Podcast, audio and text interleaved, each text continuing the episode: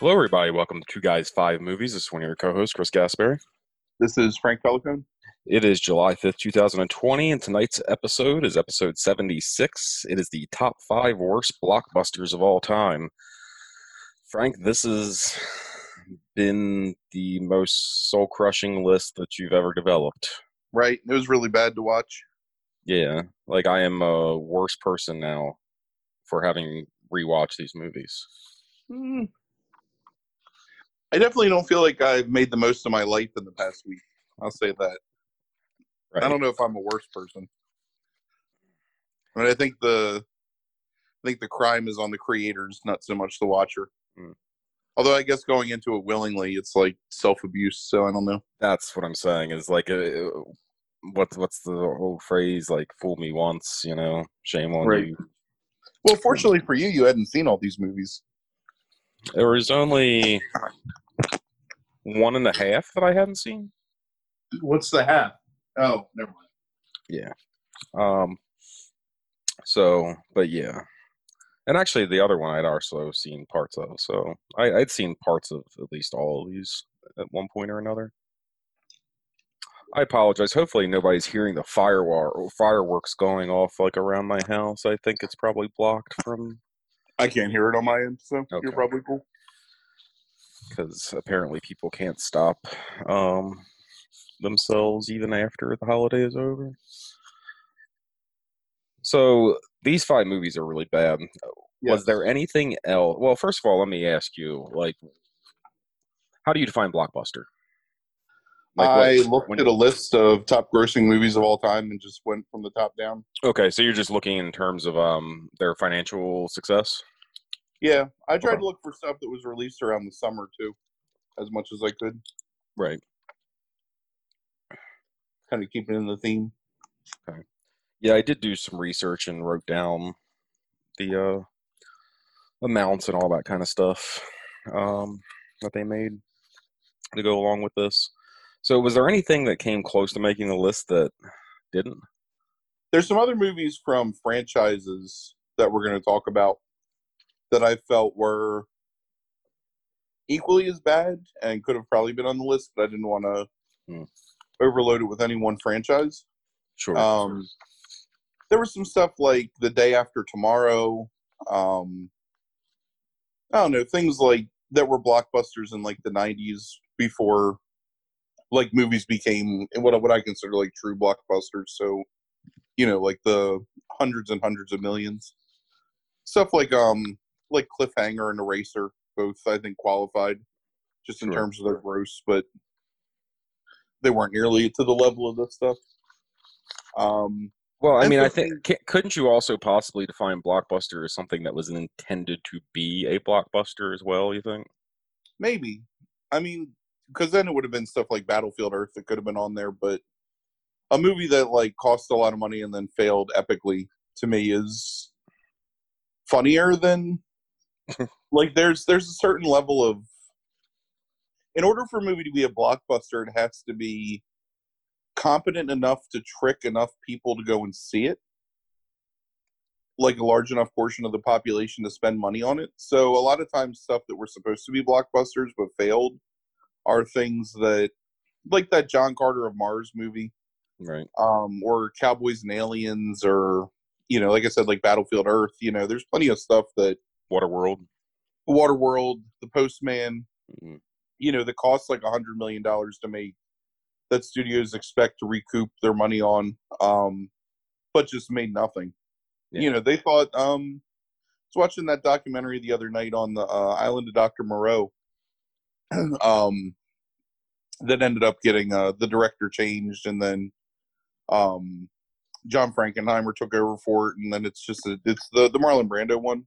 Like right. They legitimately thought that was going to be a tentpole movie, and mm-hmm. possibly even the start of a series until like everything kind of went south. So, but that's another movie like that didn't make any money, and you watch it and you're like, okay, you, you know, Showgirls is another one that I think they thought was going to make a lot of money that.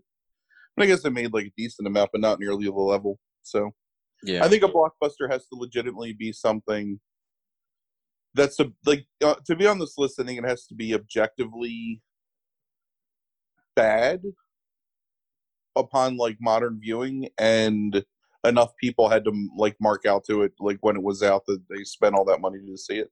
Yeah, and as we go through these numbers, enough people mark out to these movies and spend a lot of money on them. So, and some of these movies were really popular among audiences, like, and still have like pretty high like tomato meter scores from when I was looking at it. But and th- there's some there's some movies that I just aren't, I'm not a particularly big fan of. I mean, like, we haven't really talked about it on the channel much, but I think both of us have a moderate distaste for Peter Jackson's Lord of the Rings movies. Um, like, I'm a little softer on them than you are, but those are definitely movies that, you know, subjectively, like, we don't find to be that great, but they still, you know, some of the highest grossing movies of all time. Yeah, and ironically, my uh, wife, in her effort to stop smoking, has been through all the Harry Potter movies already, and um, yeah, is now just just started the Lord of the Rings um, tonight. Like when I like walked in, um, yeah, so like I would argue, like Prisoner of Azkaban is a terrible movie, um, but it was a blockbuster, and people like genuinely love it and have a lot of affection for it. So, so I don't want to put anything like that on there that seems like. Could be interpreted as like sour grapes, or I don't know. Like, I think that I I think all five movies that I picked are movies that when you watch them in the modern world, like there's just enough wrong with them that you can see that they're not good movies, right? Or maybe you can. I'm just being an asshole. I don't know, but I I hated every one of them, yeah, to some degree. Yeah, same. Okay, um, so you want to get started with this then? Yeah, yeah, we can go ahead. All right, so I do want to do something a little different, um, considering this is a worst of list, uh, which is only the second time we've done a worst of list. Um, the only other time we did it was those horror remakes um, about mm, a year right. ago. So what I want to do is, since normally it's you saying why you like the movie and then going to the criticism, really you're kind of giving the criticism here. Right. So I kind of want to start off um, when I introduce the movie of kind of going through a prominent critic that defended it um, mm. during its initial run. So I'm going to kind of follow that pattern for this episode. So the number five movie on your list is Star Wars Episode One: The Phantom Menace from nineteen ninety-nine. It is directed by George Lucas. It stars Liam Neeson, Ewan McGregor, Natalie Portman, Jake Lloyd. It has a fifty-three percent from critics on Rotten Tomatoes and a fifty-nine percent from audiences. Hmm. So it uh, was made on a budget of one hundred fifteen million dollars. It grossed uh, one point oh two billion dollars. Um, yes. and, um, in terms of inflation from nineteen ninety-nine, that's about one point five billion dollars overall. It's actually the highest grossing, certainly, on your list here. Um, so one of the prominent defenders at the time of it was Roger Ebert, actually. Um, and he says that, at risk of offending devotees of the Force, I will say that the stories of the Star Wars movies have always been space operas, and that the importance of the movies comes from their energy, their sense of fun, their colorful inventions, and their state-of-the-art special effects. I do not attend with the hope of gaining insights into human behavior. Unlike many movies, these are made to be looked at more than listened to, and George Lucas and his collaborators have filled The Phantom Menace with wonderful visuals.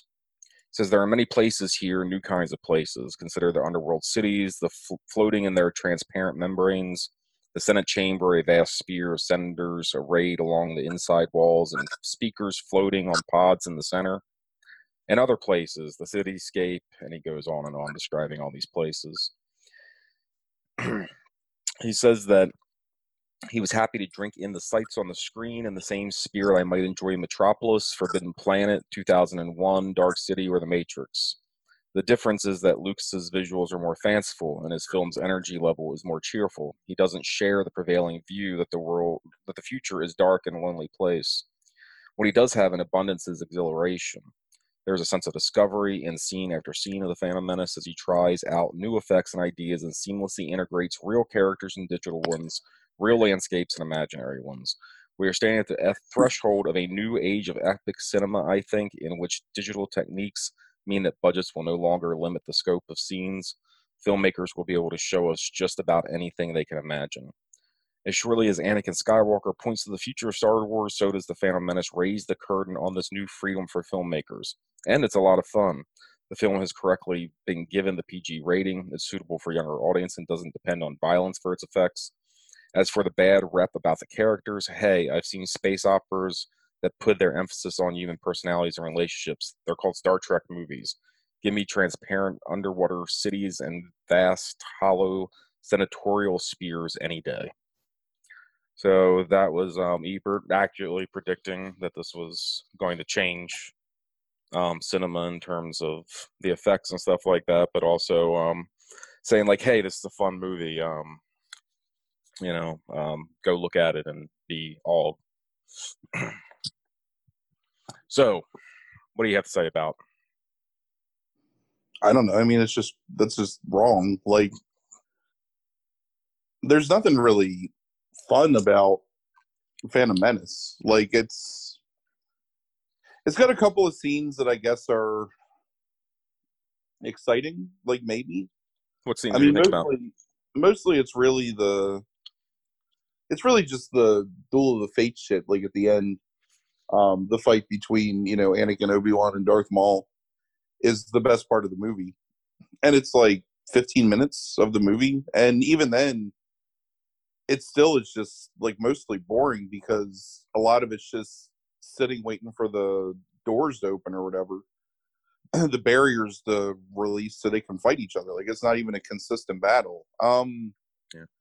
Like, the thing that's enjoyable about the Star Wars, the first trilogy, more than anything, is that they're very, like, reverential to the, you know, I mean, like, he wears his influences on his sleeve. Like, you can see, you know, Errol Flynn and swashbuckling and samurai movies and um, westerns. And it's just, it's very much, like, rooted in, like, the pulp theater, the pulp, like, films of the forties and fifties and sixties.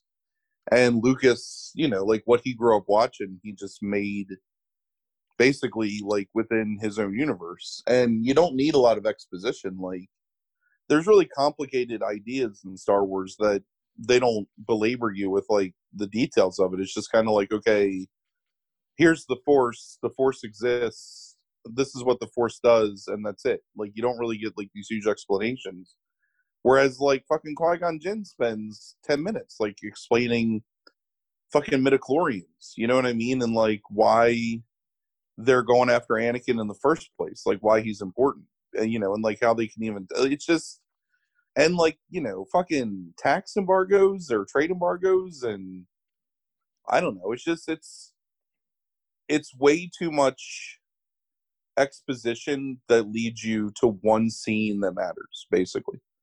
Like, right. Even the whole, whole first part of the movie, like none of that stuff matters in the grand scheme of things. A character that you spend three quarters or no, like, four-fifths of the movie with dies and doesn't even matter, like, in, in yeah. the end, you know, it's really, and I hate Attack of the Clones, and I considered putting Attack of the Clones on here. That was going to be, that's my one of my questions about this, is how you feel about Attack of the Clones, if this yeah, is I, put on the list.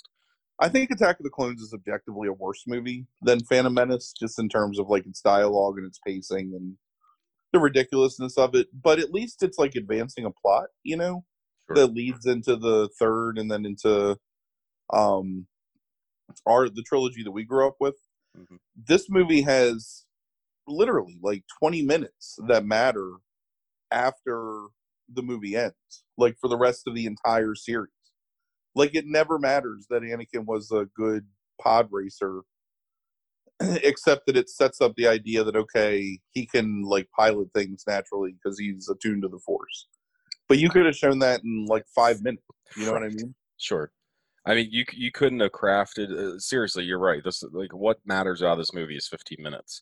And you couldn't have crafted those fifteen minutes after the scroll in the movie and just jumped into the actual story that does start in two. Now, I'm just ignoring the fact that Lucas can't write or direct his own movies because they're often terrible, but um but yeah, you couldn't have just handled, like, you couldn't have just dealt with Anakin, like, and right. his abilities, like, that quickly. Right, start with friggin' the Darth Maul fight, you know what I mean? And like, I don't know. It's the, the only reason this movie is number five and not higher on the list, because I genuinely hate this movie, mm-hmm. is because there's at least Lucas, for all his flaws, is at least a, like cognizant of what a film is. You know what I mean? Like, he understands character introductions, he understands exposition, he understands narrative beats. You know, I mean, it's really boring. There's a lot of like really bad stuff, and we haven't even talked about Jar Jar Binks, you know, who's legitimately like an offensive character. But for the most part, Lucas made a movie that, even though you're bored, like, you still identify it as like a film. You know what I mean? And it like sure. it makes sense within its own stupid logic, even though like I don't agree with that logic. Like, I understand, I understand that he thought he was like creating this like really poignant origin story for this character that when you finally see his fall from grace two movies later, it would be that much more impactful because you saw him as a kid, like having fun and being like innocent. But the thing is, is like, you already know Darth Vader. Like, you're not introducing a character here. It's a character that's already had like his, whatever, his end of his hero's journey where he's like risen from the ashes and come back as like a hero. So you don't need to be sympathetic towards him in that way because you already are. You know what I mean? Like, you already know the end story of Darth you, Vader. You already so. know he redeems himself. So right. right. So see him as a child, it makes no sense. There's, and you and I have talked about this because it's one of my favorite things from YouTube over the past like decade, but um, Red Letter Media has a really good breakdown of this movie in particular um, on their YouTube channel. Uh, it's four episodes long. It's about four hours worth of like time, but really, really good breakdown of like where the film falls short in terms of its narrative and its plot development. And, it, and it's really right, like one hundred percent on everything. Um, and it's just like, it's just a really racist movie. It's like George Lucas has been like in a cave or something. Like, he's Obi-Wan and coming out and he's like, hey, are these like Charlie Chan looking aliens? Like, is that cool? Like, that's funny, right? Right. You know, like, yeah. hey, it's, um, this like obvious, like, I don't know, like minstrel show caricature of an alien that's like gonna like humbly serve our like two white knight leads. Like, that's cool, right? Like, that's something that I liked in nineteen forty-five. Like, it's like, no, George Lucas, like, read the room. But right. Yeah, no, that's yeah, that's all correct. Um, if I'm if I'm trying to look past that that a little bit, which is really hard to do, um, and just kind of look at this from the idea of, okay, you already know this character. Now we're going to tell this character's story. The thing is, it's not just his story; it's also the Emperor's story, and to some degree, right. and to some degree, Obi-Wan's story too. I guess like those are sure. the three that are in the original trilogy, and I do think the instinct to, I think what Lucas was going for in this is like the idea of like almost political intrigue, like spy type stuff in the background. Um, and I do think the instinct was correct to do that political intrigue of like, how does some, how does the Emperor come into existence? And it starts with something as small as trade laws, you know? And sure. I, I think that makes a lot of sense to show how how a dictator comes into power, and I and but the problem is it's not interesting. Like it, right, there's nothing there's nothing interesting about what he's doing with it. Like, how could that not be like like a like a ten minute scene of conversation between Obi-Wan and Mace Windu in a movie talking about like how they have to enforce some edict from Senator Palpatine, mm-hmm. and it's like, hey, do you remember when he had us do this and it led to this? Like, maybe we should be more cautious. And like right there, in like one line of dialogue, you can talk about like these trade wars and these like unfair taxation and what's going on in the universe and not have to see it, you know? Sure. Yeah. I like you, you complain about Rogue One, and like you and I feel differently about Rogue One, mm-hmm. but Rogue One is the extrapolation of one line of dialogue in A New Hope. Yeah.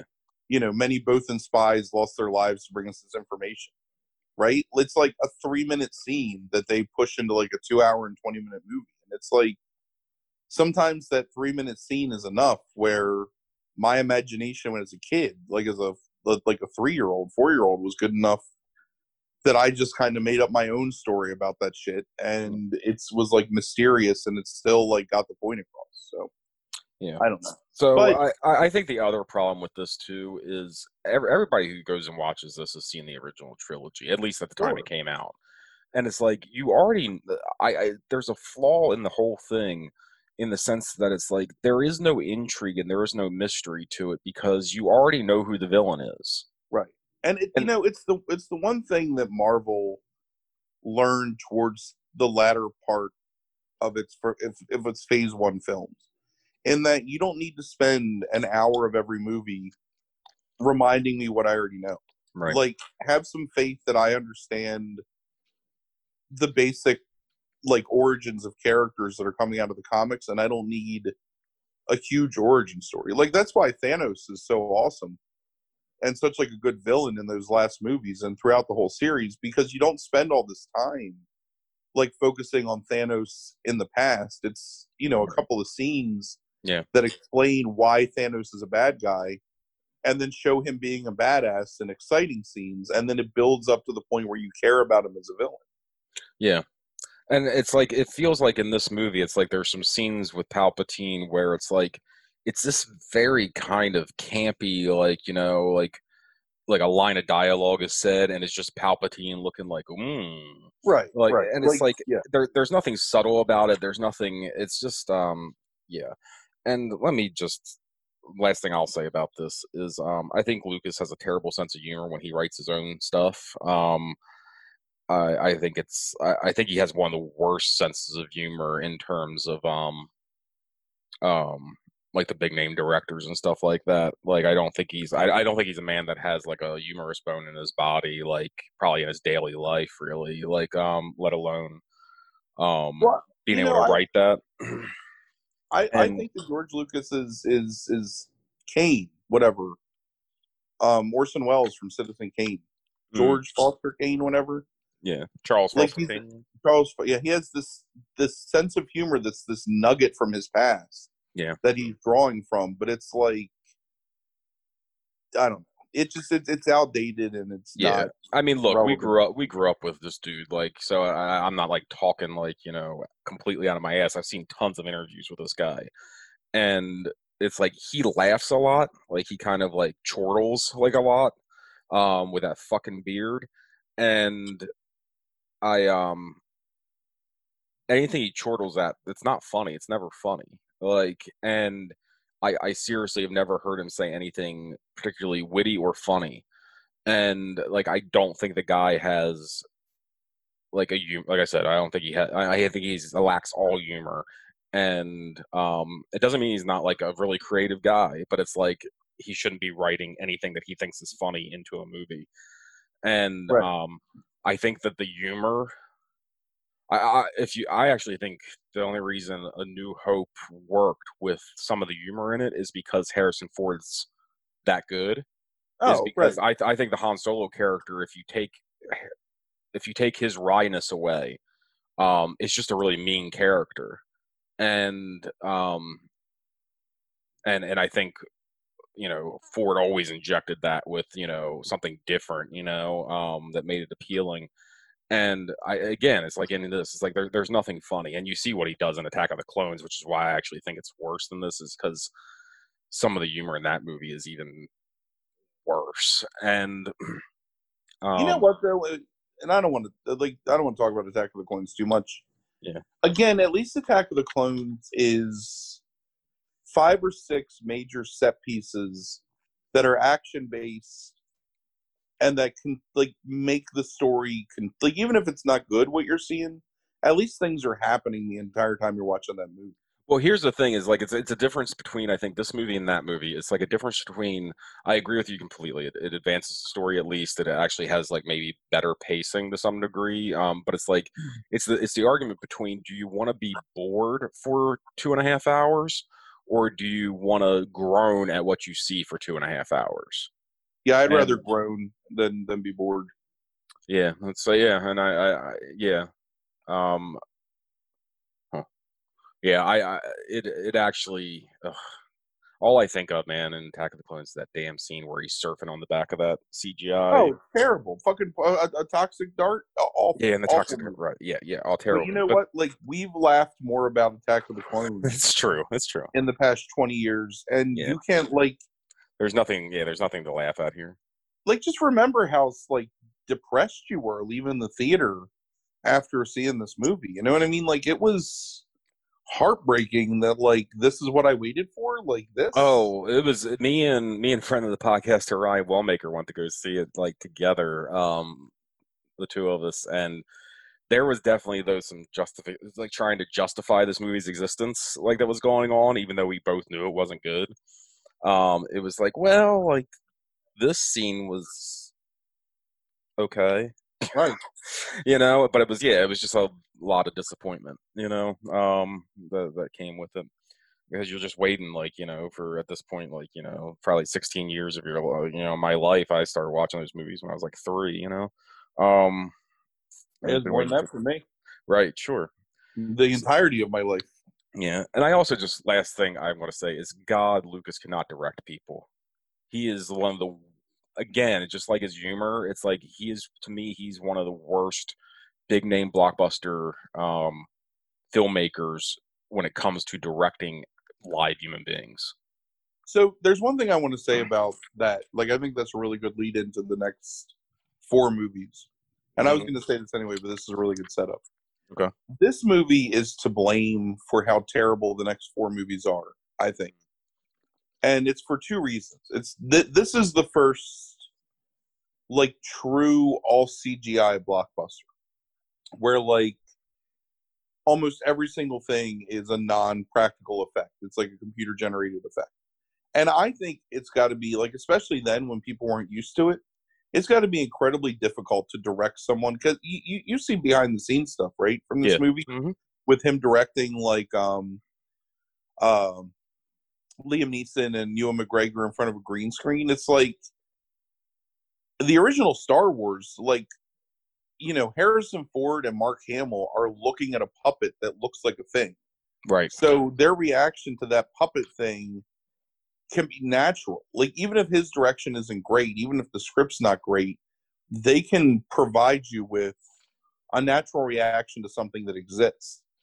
Like, you're saying, um, hey, Ewan McGregor and Liam Neeson, you two classically trained, like, British actors, there's this floppy-eared, moderately like fish-like character that's saying these things to you, you know what I mean? And then yeah. um, I, I can't remember what the name of the guy that played the, the, the poor poor man that took that role as Jar Jar, um, you know. And then you got to react to a dude wearing like a skin-tight suit with balls on the outside of it, you know what I mean? Right, like, right. You're not reacting to like a creature or a thing; you're reacting to an idea, and it's like, no matter what happens, the idea in my head is going to be different than the idea in your head. So you're kind of reacting to two different things. Like, yeah, no, you're you're absolutely right, and I I think there's evidence in A New Hope that I'm still correct that he doesn't know how to direct actors. Um, sure. That he's really bad at it. Like, so you're right. I think it's a more difficult job for the actor, so it's hard to blame them. Um, and. I, but I still think Lucas is just bad at it, so I think it's doubly bad. Sure, that's fine. I mean, the only but, the only the only person that actually like I think is actually decent in this is Liam Neeson.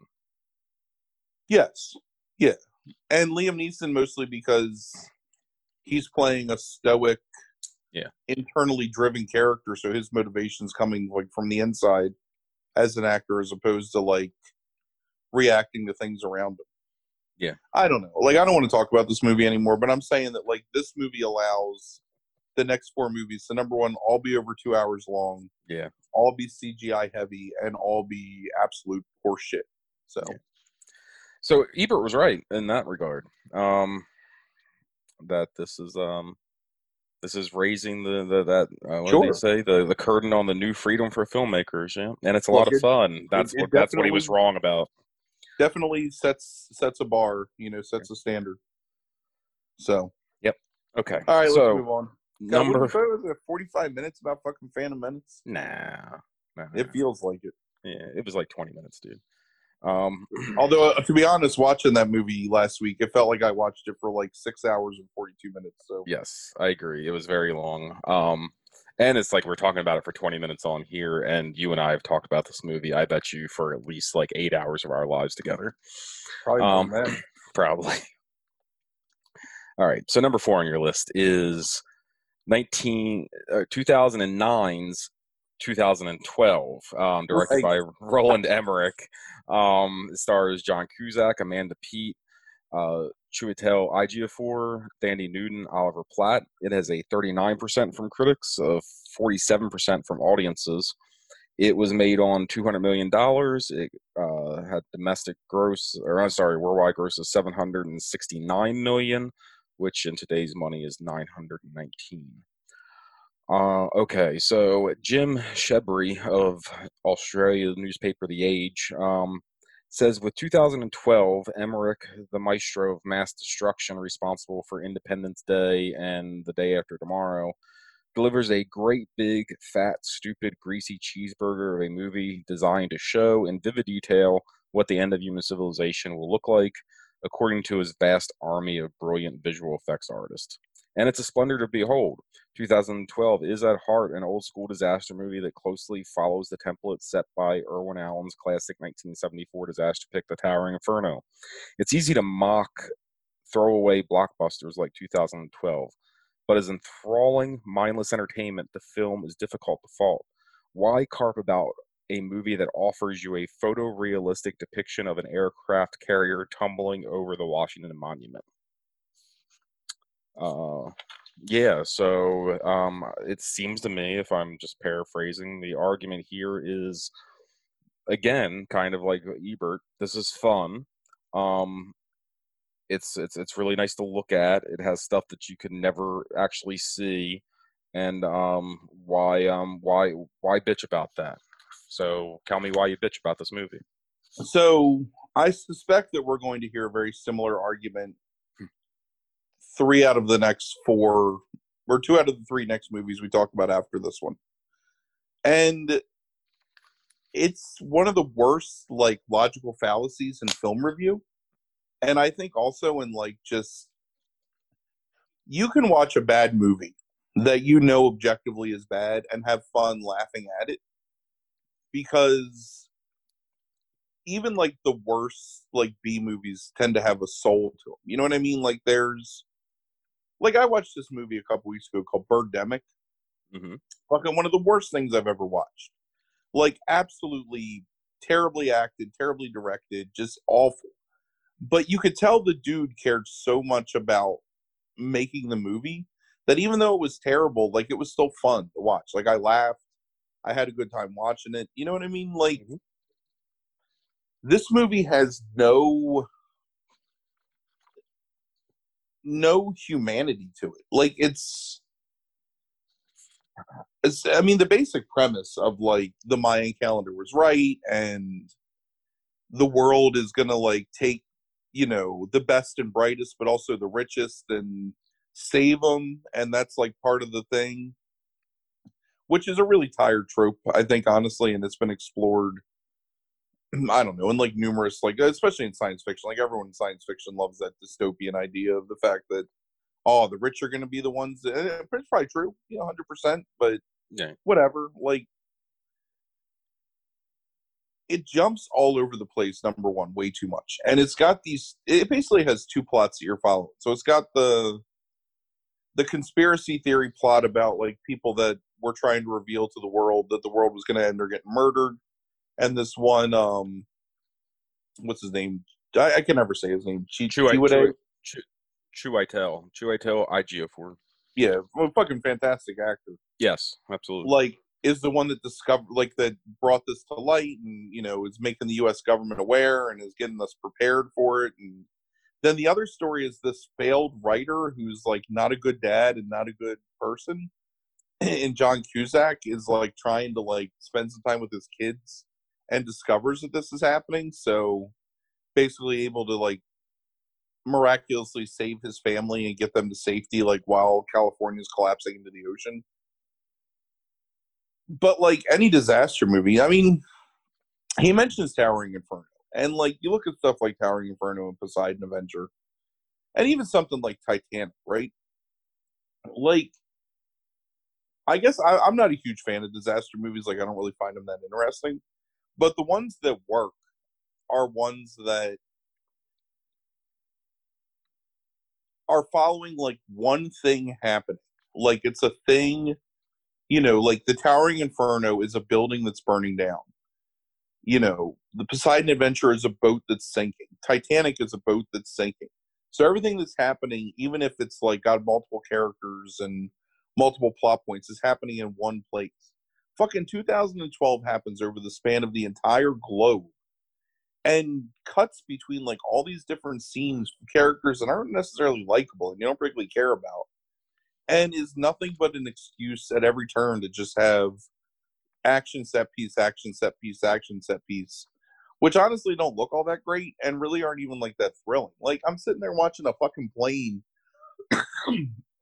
like fly through a collapsing, whatever, Las Vegas, you know, cityscape, and I'm just like, oh my God, when is this going to end? Like, can this just not end?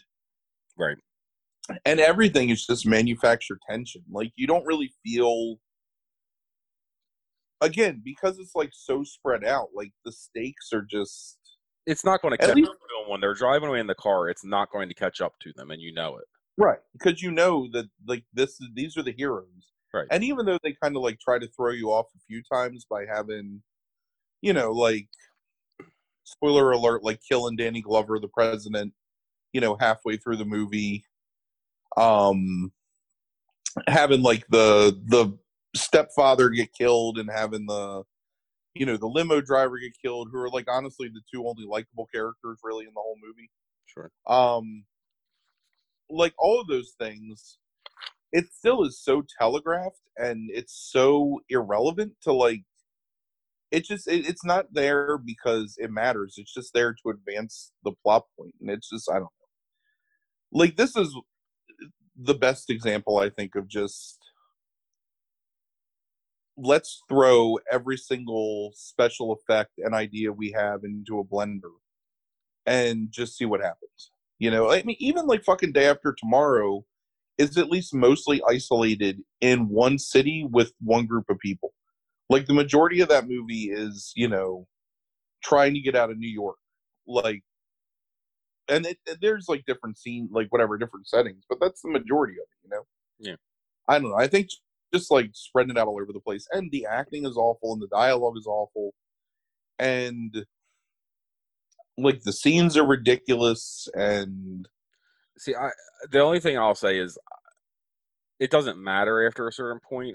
I, I, I've told you, like, off air that I kind of, like, like the first, like, kind of twenty minutes of this, where it's, like, this idea of, like, oh, something's coming. Like, I didn't mind all that. I felt like it was for, for, for a setup. I didn't think it was that bad. But I think a lot of that has to do with Ejiofor.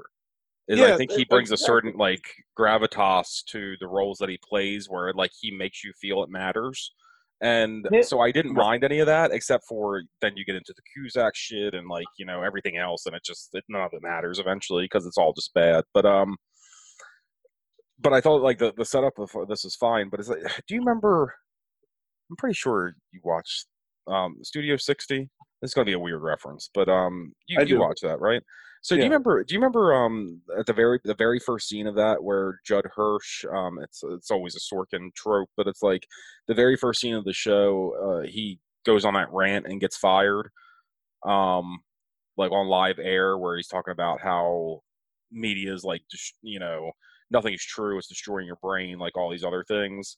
And he says, like, the only place that we we have left to go is is the snuff film, um, and we'll get there someday. We'll just be putting up death in front of you. Um, right. That's that's what this is. Right. That's all it's ever been. I mean, yeah. and it's it's Roland Emmerich, you know, and he's yeah. that's what this dude does. And, and look, I think Independence Day is a fun movie. Um, sure, but objectively, Independence Day is not a good movie. Of course not, but it's a fun movie, and this ha- this la- this doesn't have any of that fun. Right. Uh, Independence Day is also saved by the fact that Jeff Goldblum and, um, not Bill Paxton, but Bill Pullman mm-hmm. and um, Will Smith are genuinely like engaging in that movie. Sure. Like, and I asked you this question. I texted you this when I was watching this movie. Like, John Cusack is a terrible father and was apparently a terrible husband. Yeah. Why is it that, like, why is that the trope of, like, men in, like, any of these movies, that the guy is a clueless, brainless asshole who's so self-obsessed? They're always forgetting their kids somewhere. You know, they're always, like, leaving them or ditching them for something else, or I don't know. It's just like, well, the the right wing would have you believe that it's um a that it's a purposeful um uh it's a purposeful like you know tactic of far left leaning media to um to like uh make men look bad. Um, like so that's one argument for the whole thing. So listen, um, I'd agree I, with that.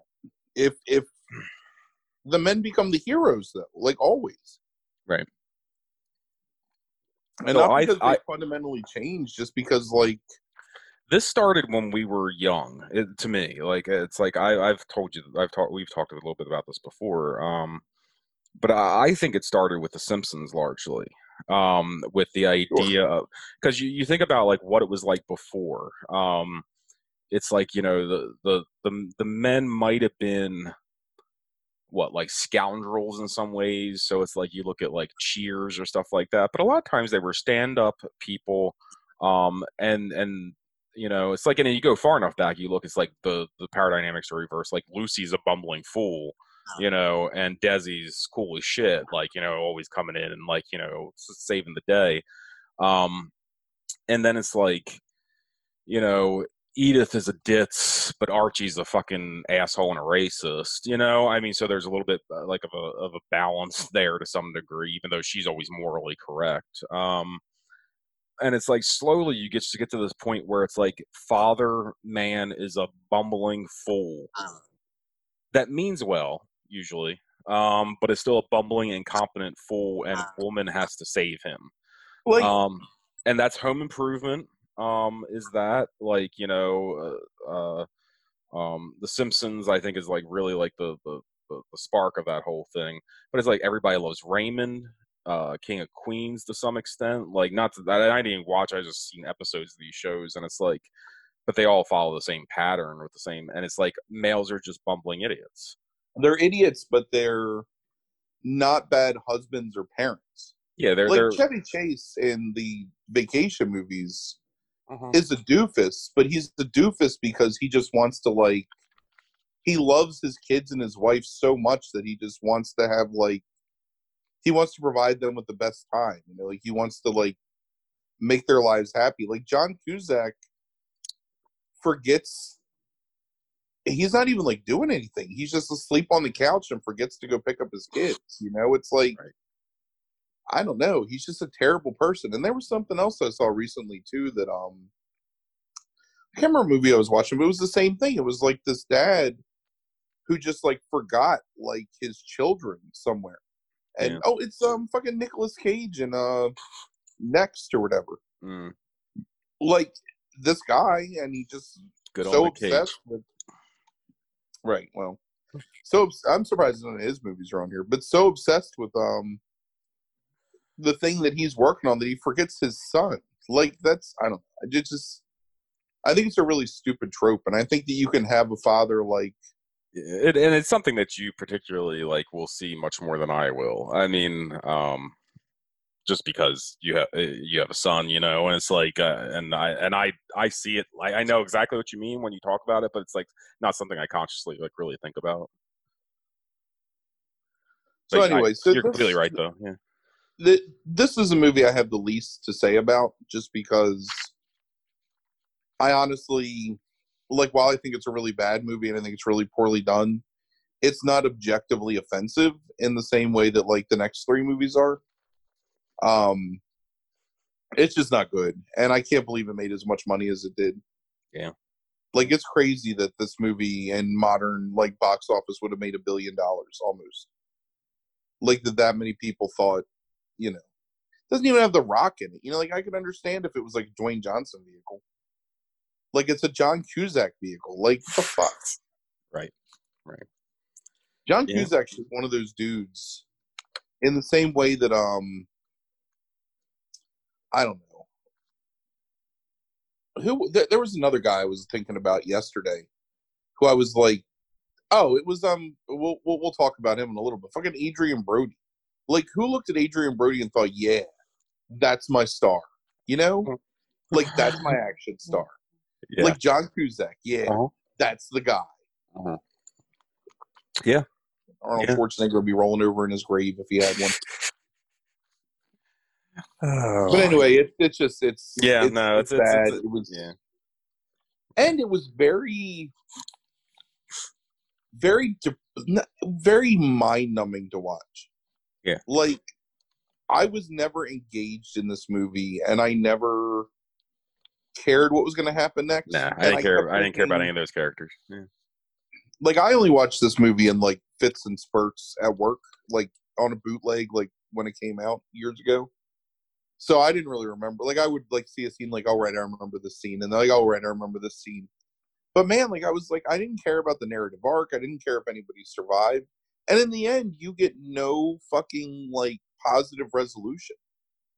Like, the poor stepfather just dies. Yeah. And then, like, literally, like, six hours later, she's like, yeah, we're back together. Like, I love you. Right. Like, nobody even cares about this man. The most interesting man in, like, one of the best characters in the whole movie. And, like, you don't even care about him anymore. He's just, he's done. He's dead. Right. We're back to Cusack now. Yeah. So. Well, I mean, they, they try to, like, turn you against him early on, like, where he's kind of, like, a prodding dick in the grocery store. Um, but then they try to make him sympathetic, and they do largely make him sympathetic, um, and like a decent guy who actually cares about her and the kids. And then right. they kill him, and then it's like, well, hold on, was I supposed to dislike this? I think it was actually very cynically, like, purposely done, in that it's like the first reaction you get to him is like, oh, this guy's kind of a dick, and it's like, right. oh, he's okay. So what you do is you end up having this fake, this. F- They're hoping they get people to be like, oh, oh no, he's dead, but not really care that much because he was kind of a dick. And well, I think it's, I was... Go ahead. I just think it's very purposely done to generate uh, fake sympathy for one for for, for ten seconds um, before you move on to the next shit. I was really upset at first because I thought they were going to do the um, Phil Hartman and Jingle All the Way. Um. trope with this guy, which is where, like, he's really like an underhanded skis mm-hmm. and she doesn't see it because he's, like, smarmy and, like, tricks her, but um like, you see it. But then it was like every scene he was in, he gets increasingly more likable. It's like, okay, this guy's, like, cooking breakfast because he cares about the kids. This guy's right. going to, like, practice with the kids. Yeah, right. This guy's, like, actually trying to have like trying to build a decent relationship with the ex, even though the ex is, like, a complete asshole. Yeah, because and, he cares about the wife and the kids. And I think if there is any any depth to this, it could have been a really interesting story where it's like, and I think that's what they were trying to get at, but there's no depth to it. But it's like, is the idea that Cusack almost, like, learns how to be a better person by watching this man, right? You know, and so, it's like, but but you don't get that point. It never comes across really, or anything like that. Like, I mean, I, So in the way we did with Phantom Menace, let me say that I think that if this movie would have taken place just in Los Angeles, in them trying to get from their house to some place where they can, like, get away from the destruction, it would have been, like, a series of set pieces and, like, an hour less runtime. It might have been actually, like, a pretty entertaining movie, but it's super friggin' long, and it's just, like, it's just too much. It's like, hey, now we're in Vegas. Hey, now we're in China. Hey, now we're flying over Hawaii. Well, I guess Hawaii goes before China, but, like, hey, now we're here. Now we're here. Now this thing's happening. Now look at this big special effect of fucking, I don't know, like, these waves crushing. I don't know, all of it, just terrible. So let me ask so. you this. If Phantom Menace, if Lucas is the guy who kind of, like, opens the door on all of this, as you were kind of saying earlier. Right. Is it Peter Jackson's fault with Lord of the Rings that basically takes, like, a wrecking ball and puts it through the entire door in that side of the house? I mean, I think that Lucas sets up Peter Jackson to do that, because Lucas allowed Lucas allowed the idea of the singularly creator-controlled universe to be an effective thing. Mm-hmm. Like, Lucas is the reason why there's no studio interference in the stuff that, like, these people are making. Like, where they just get to, like, have their millions of, hundreds of millions of dollars and make their movies and do whatever they want and be, like, basically, like, masturbatory, which is what Roland Emmerich's doing. Roland Emmerich's just, like, taking probably every single crazy-ass thing he wanted to do in any movie in the past and just rolling it into one movie. Yeah. He's well, like, just, let me I'm, shoot my load. Yeah, I'm just wondering, because it's like, like you were saying about, like, keeping these things, like, it maybe they could have been better if you keep it, like, kind of smaller. And I just wonder if, like, uh, Peter Jackson, with the idea of, like, the epicness, you know, everything, like, every scene having to be epic. Like, I just wonder, and, and then bloating it to three and a half hours and shit like that. Like, I just wonder if he just is the natural, like, evolution of Lucas, and he's the one that allows some kind of fucking mess like this to, like, really, like, fully come into form. Yeah, that might be true. I mean, definitely the Lord of the Rings movie showed that you can have a three-hour movie that can still make, you know, a billion dollars. Right. We actually, I remember in the theater business at the time, we thought those movies would not be as successful because you couldn't show them as many times a day. You can only have three showings a day of any one of those movies. And, um, and we were proven wrong. Like, you know, they just had staying power and, right. You know, so I guess that is, like, Peter Jackson showed a studio that you can let a creator, like, basically go ham on whatever idea they have, and it still is, um, you know, can be financially successful. Yeah. And then the audiences prove it doesn't matter how good a movie is, because people will go and watch any shit, like, as long as everybody else thinks that, like, there's some merit to it or whatever, or somebody says, like, oh, it's a fun movie, it's a popcorn movie, it's mindless. Just enjoy yourself and don't think about it. But, like, I don't know, I'm not a fucking lobotomy patient, so. Right. Okay. So, um, slightly different argument for the next guy, um, but the next guy's a piece of shit. So, um, oh. All what, right. The director? No, no, no, no, no. The the, the reviewer. Oh, oh. Are, the, are we going into the next movie? We're going to the next movie. Yeah. Okay. I'm done talking about two thousand twelve. Yeah, me too. Um, and I poured my other drink so I can get through these next three movies. So, um. Number three on your list is Spider-Man three from two thousand seven. It's directed by Sam Raimi. It stars Tobey Maguire, Kirsten Dunst, James Franco, Thomas Hayden Church, Topher Grace, and Bryce Dallas Howard. It has a sixty-three percent from critics on Rotten Tomatoes, a fifty-one percent from audiences. One of the defenders of this movie is Peter Travers from Rolling Stone. He says, in an era of... God, he's such a fucking sellout. He's such a fucking sellout. In an era of cynical cash-in sequels, Spider-Man three, like its two predecessors, has a heartbeat that resonates just as strongly as its box office ka-ching. Director Raim, Sam Raimi, who wrote the script with his brother Ivan and Alvin Sargent, has always kept his focus on the human side of this Marvel comic hero. That means screwed-up crybaby geek boy Peter Parker over the superhero he becomes when he dudes up in web-slinger drag. Even when the movie is just running in place, you can still feel its pulse. Spider-Man three is full of Raimi nuances, but the attack dogs are out in force. They see the film's budget, a reported two hundred fifty million dollars, which is correct, and the huge box office take of the first two installments as evidence that the filmmakers are in it for the money. Now there's a shock. The internet wags point out that Raimi, from a conservative Michigan family of Polish Jews, contributed nine hundred dollars to W's re-election campaign in two thousand four. What's next? Did Raimi phone in votes for Sanjaya? That really dates this whole thing. Um, yeah. the, thir- the third chapter in the Spidey saga. Oh, man, I hated Sanjaya. Yeah.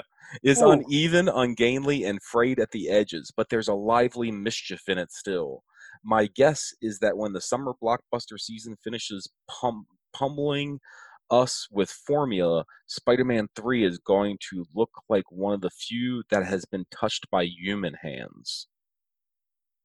Yeah, so it ended up grossing um eight hundred ninety-five million dollars, which in today's money is one point one billion dollars. Um, so yeah, so he he sees Saint Raimi as uh like injecting this fucking movie with humanity.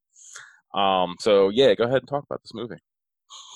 Listen, there's no I, humanity in this movie. I love. I, I didn't love. I was pleasantly surprised by the first Spider, first Sam Raimi Spider-Man movie. Agreed. Saw it in the theater, thought it was engaging and fun, thought that it was a good take on Peter Parker.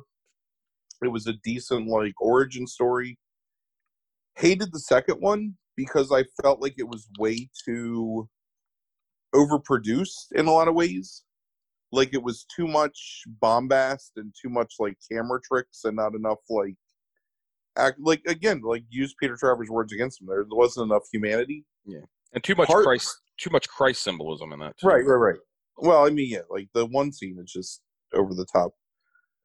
And let, let, let's just really be clear: is like we felt that way about that movie when it came out, and we took oh, a yeah, lot of, yeah. and we took, we both took a lot of shit for that.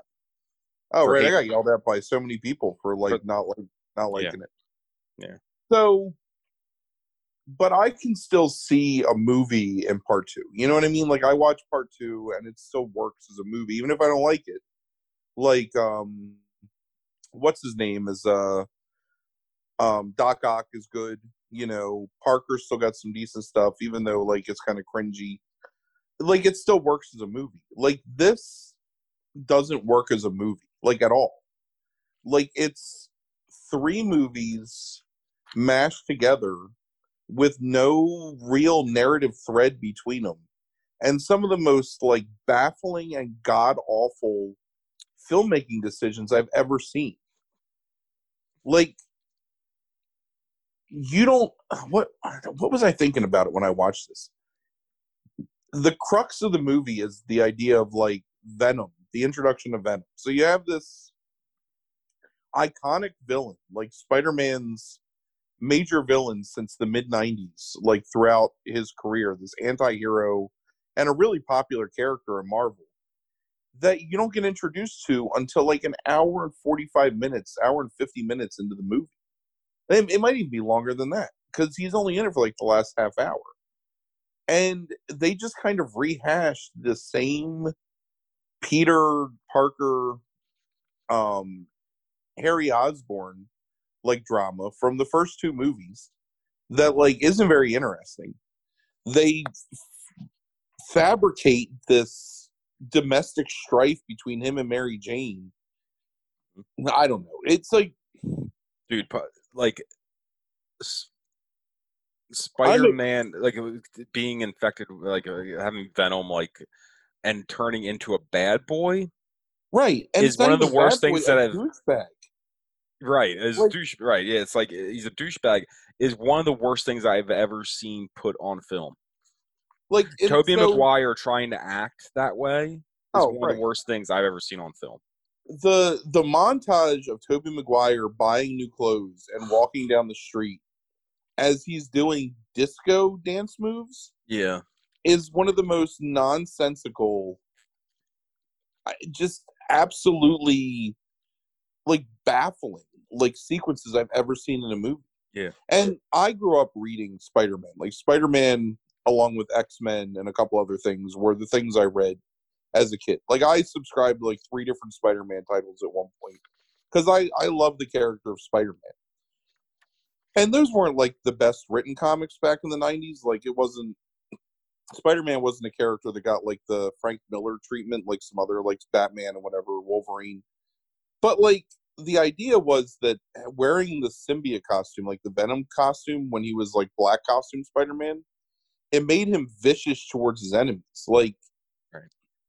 it, it was like fundamentally changing like his D N A. And you could have had a whole movie that explored that, you know what I mean? And made it like interesting.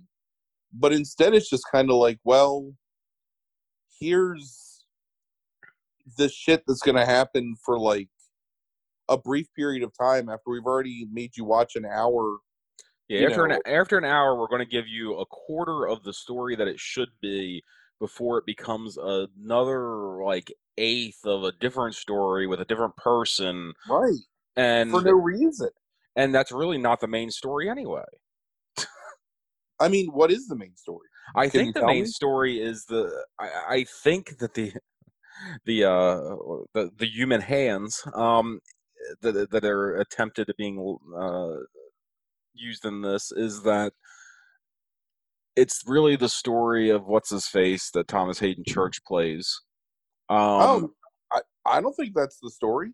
You don't think that's like not the emotional core of the story is the idea of like him wanting that vengeance, him, then the Venom thing is basically just used as a kind of plot device to force it in to allow him to explore that darkness of what he wants to do, and then it's like, you know, he ultimately rejects it, and then it's like, you know, like it's about like reconciling that at the end, and like that, that's the emotional core of this movie. Like that that would have been a good movie it, it, if it weren't completely fucked up from start to finish. Yeah, like I mean, because like that's that's an element in the movie. Like sure, that's that's a part of it. But isn't it more about, like, Peter Parker, like, after three fucking movies learning to be, like, a man, basically, or, like, an adult? Like, and learning to, like, appreciate his beautiful girlfriend and, like, appreciate the power that he has? I mean, it's like, or and appreciate his friend. Like, it's there's so many... It, it's, it's, again, baffling. Like, I I think the The two movies below this are much wor- are worse movies, but I hate this movie more than either of them.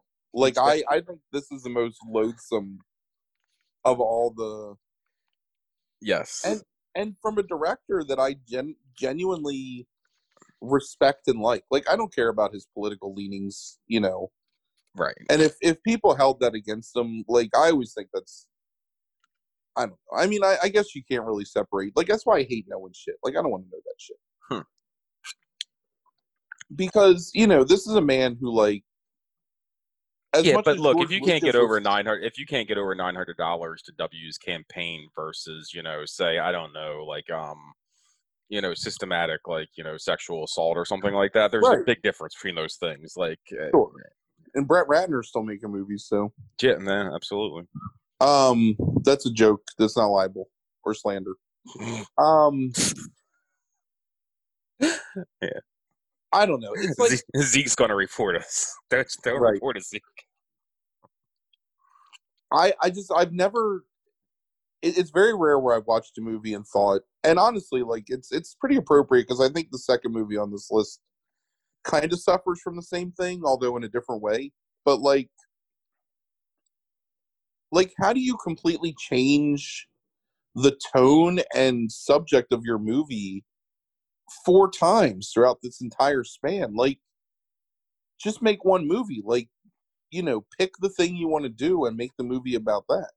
But, like, I mean, honestly, I'm like, trying to I, remember real quick. Two, he tries to do it with two different concurrent stories, right? What's if the I other one correctly? Other than Otto Octavius? There's another one going on there. Isn't there, like, another, like, villain? Who? Eh, maybe I'm wrong. There's some shit with Rhino, I think, in the beginning. No, no, that's... No, that's I can't fair. remember two very well. Yeah. I thought that he was trying to run another story concurrently, and then there was the relationship story, and it's like he was trying to basically, like, layer it that way. But this has got, like, five different things that he's trying to do right. all at once. So it's his relationship with Mary Jane. It's his relationship with Gwen Stacy. It's the shit with Sandman and his family. Right. And then, oh, and then I forgot the thing that makes me the angriest. Like, mm-hmm. then you're going to retcon, like, this entire franchise by making it now Sandman was responsible for Uncle Ben's death? Right. Right. Like, oh, we got this new information five fucking years later of a solved murder. Right. That the Sandman was the accomplice. Or yeah. fucking... whatever. Well, um, well, not only do they retcon that story, they also they make it three movies before they got to do an, an amnesia storyline. Oh, right, with fucking Harry Osborn. Yes.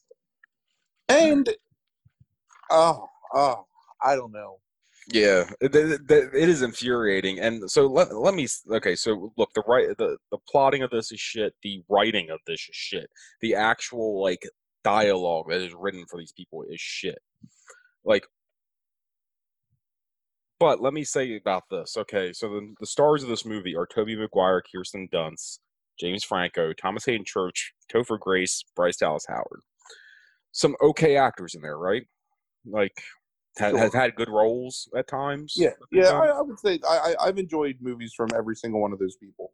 So, here's the thing.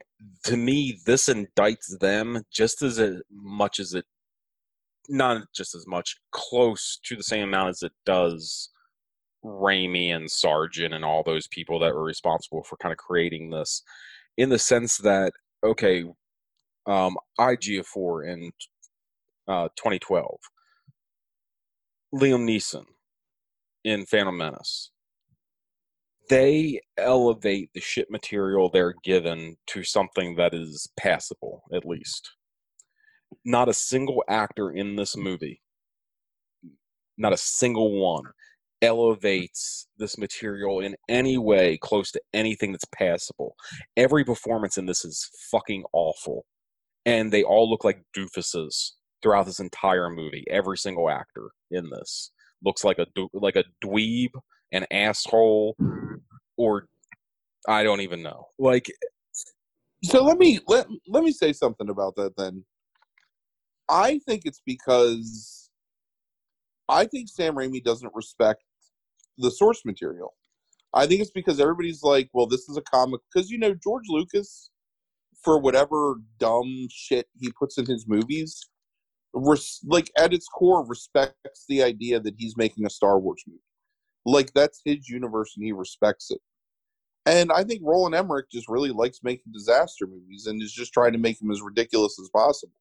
Like, I don't think Sam Raimi has any respect for comic books. I think that he makes it ridiculous because to him, that's what a comic book is. Is it's this ridiculous, silly thing that like, because Peter, like Spider-Man, the, one of the greatest things about Spider-Man as a hero is his wit. You know, it's like the things he says to his opponents, where he always has like a smart mouth and he always has like a like a schoolboy's glee that comes with him like fighting people. And Tobey Maguire doesn't have that. Like, he's just, I don't know, like the jokes are, I don't know. It's just, it, it's very like, very tone deaf and very wrong headed, like the entire approach to it. And I fucking yes, it, it it's an embarrassment to watch. It is. It's an embarrassing movie to watch. And man, now I got to go make another drink. God damn it! the The most embarrassing thing in this entire movie is watching Kirsten Dunst and James Franco flirt with one another. Oh my god, doing the twist! And then they do the twist while making a meal in the kitchen in. What was the year? Was this two thousand seven? two thousand, yeah. two thousand fucking seven. There are characters doing the twist in the kitchen, right. Like it's nineteen fucking whatever. Well, fifty-nine. Like uh, multi multi billionaire James or Harry Harry Osborne has fucking Chubby Checker like queued up on his iPad or iTunes or whatever. Right. Well, maybe he got in, maybe he got amnesia and he forgot, like, you know, what music taste he had. And you know what's even more embarrassing about that scene? That that motherfucker can't make an omelet. Like, that annoyed the shit out of me, like him sitting there fucking up that omelet. I love, since since it seems like we're probably going to like stop talking about this movie because I think we're both getting angry and both now drinking, but um. I just want to say, one is hearing you pour the drink like that, like in the kitchen um, on the podcast, is pretty awesome. Two is earlier your um your phone was doing this thing where with the, with the light, where uh, I don't know if it was like what was happening, if you had like a T V on in the background or something, but like the ceiling when you just had the phone laid down is like was like lighting up and it looked like you were in the lodge with Laura Palmer. Oh, I am. Let's rock. So yeah, this um, movie is shit. This movie is you. I think this movie is worse than the next movie, just like objectively speaking. But you're right in the sense that this is um, uh, the absolute like most hate. Like, just, it's an odious movie. It, it's just... Sure. Yeah. To me, I would say this movie is worse subjectively than the next movie. Although, honestly, I think the next movie is a better... No, it's not. I don't know. Let's just get on with it. Okay. Okay. Number two on the list is two thousand five's King Kong, directed by Peter Jackson. Stars Naomi Watts, Jack Black, the stalwart Adrian Brody, mm. and a young Colin Hanks. Uh, has an eighty-four percent from critics on Rotten Tomatoes, oh. a, a fifty percent from audiences. Oh. It was made on two hundred seven million dollars. It grossed five hundred sixty-two million dollars, which in today's money is seven hundred seventy-three million dollars total. So, Peter Travers of Rolling Stone again. Oh, of course he loves it. Says, here's a jaw-dropping, eye-popping, heart-stopping movie epic we've been waiting for all year. Jackson follows up his Lord of the Rings trifecta with a stupendously entertaining redo of the thirty-three classic that made him want to make movies. Uh, what a nice little... Okay. Stop. Um, well, I don't know but, if you remember. That was like the thing leading I, up to this movie. Yes. Was that everybody talked about, like every article was like, Peter Jackson saw this in Perth or whatever as a child. And right, it was, it was his love yeah, it was him, him and him and ten kangaroos, um, fucking him and the dingoes. Um, I wish they would have eaten him. No, that's not true. I like Peter Jackson. I do bit. too. Like, yeah, it's just, he's just the director may be working off a borrowed dream, but he utilizes every technical advance of the last seventy-two years to reimagine the one hundred minute black and white original as a three hour explosion of color and F X miracles. What you see will spin your head six ways from Sunday. I've heard gripes from jolt junkies about the hour it takes for the tall, dark, and non-traditionally handsome leading man to make his entrance. Geez, people, that's what they call building a rooting interest in the characters.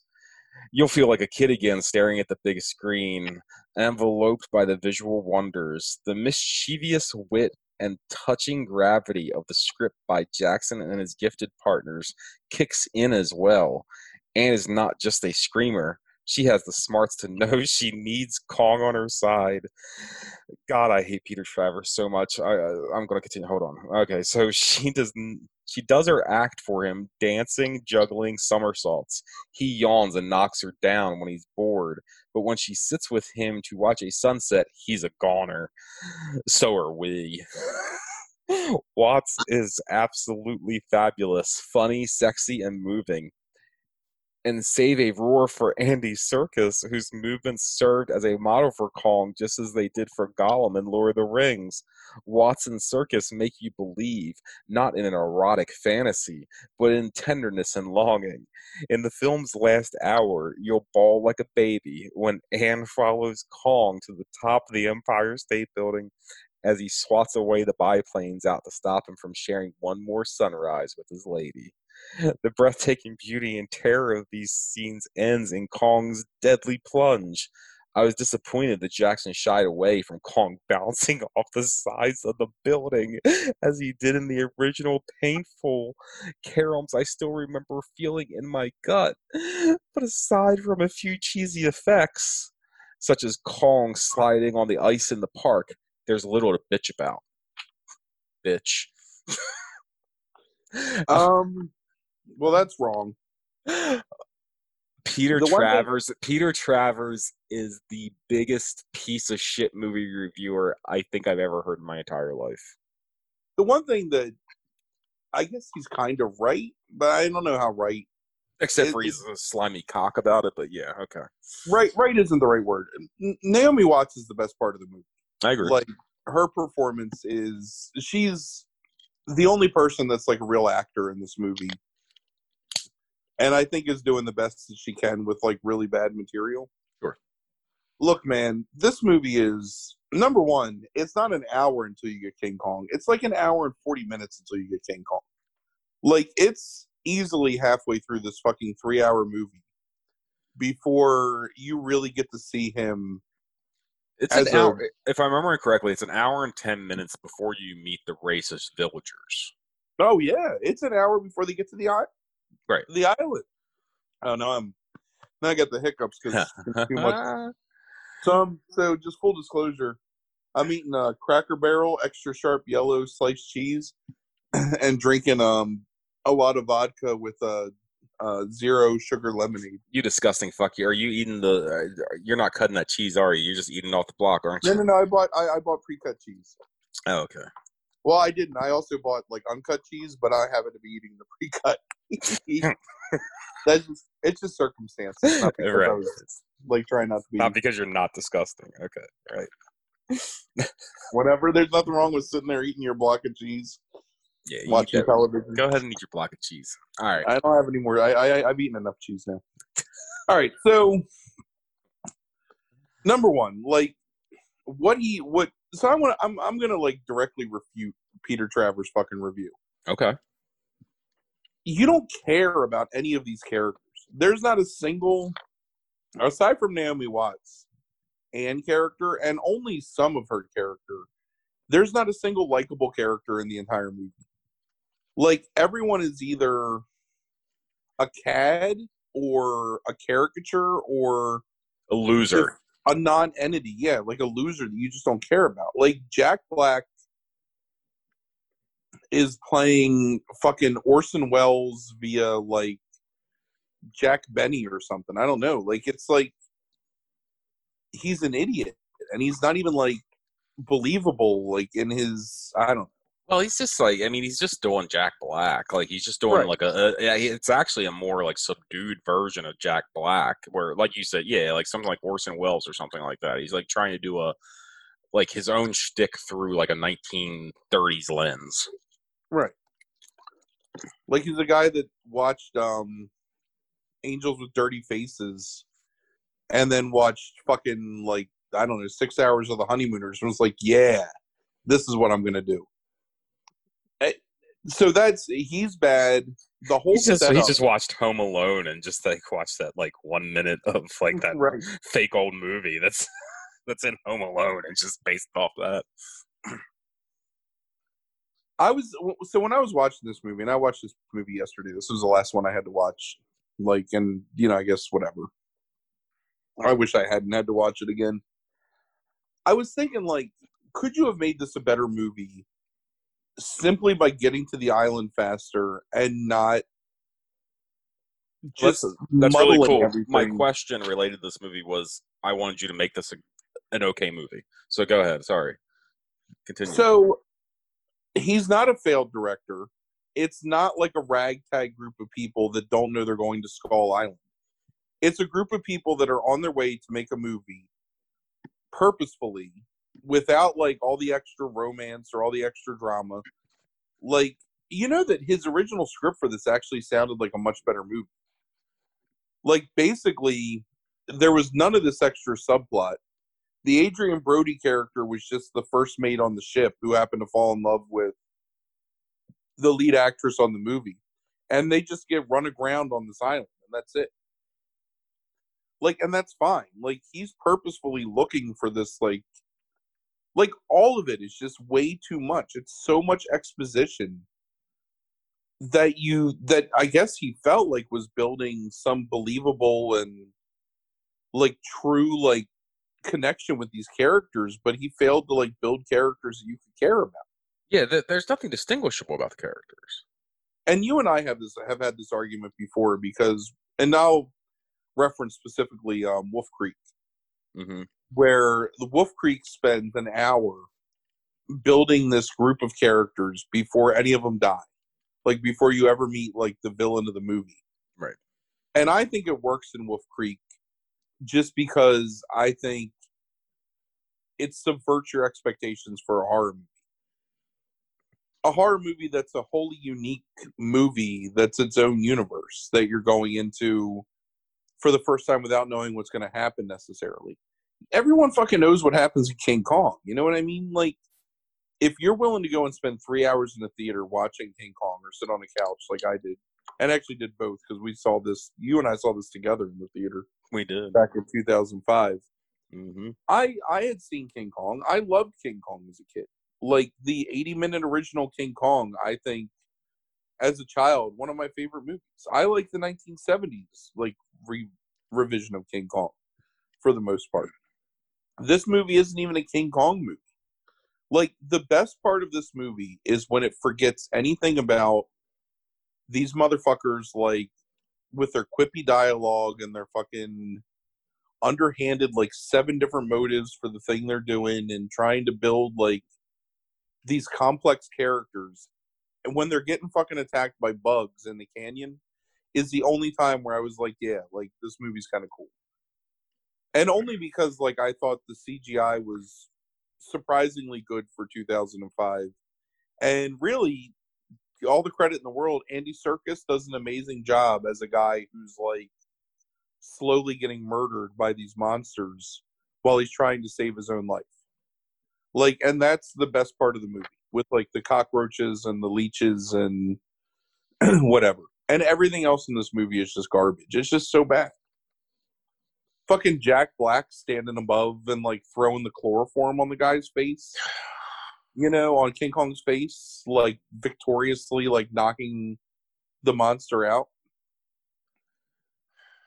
This, this movie, this this movie's awful, and there is n- what did I, what did I say about this fucking movie?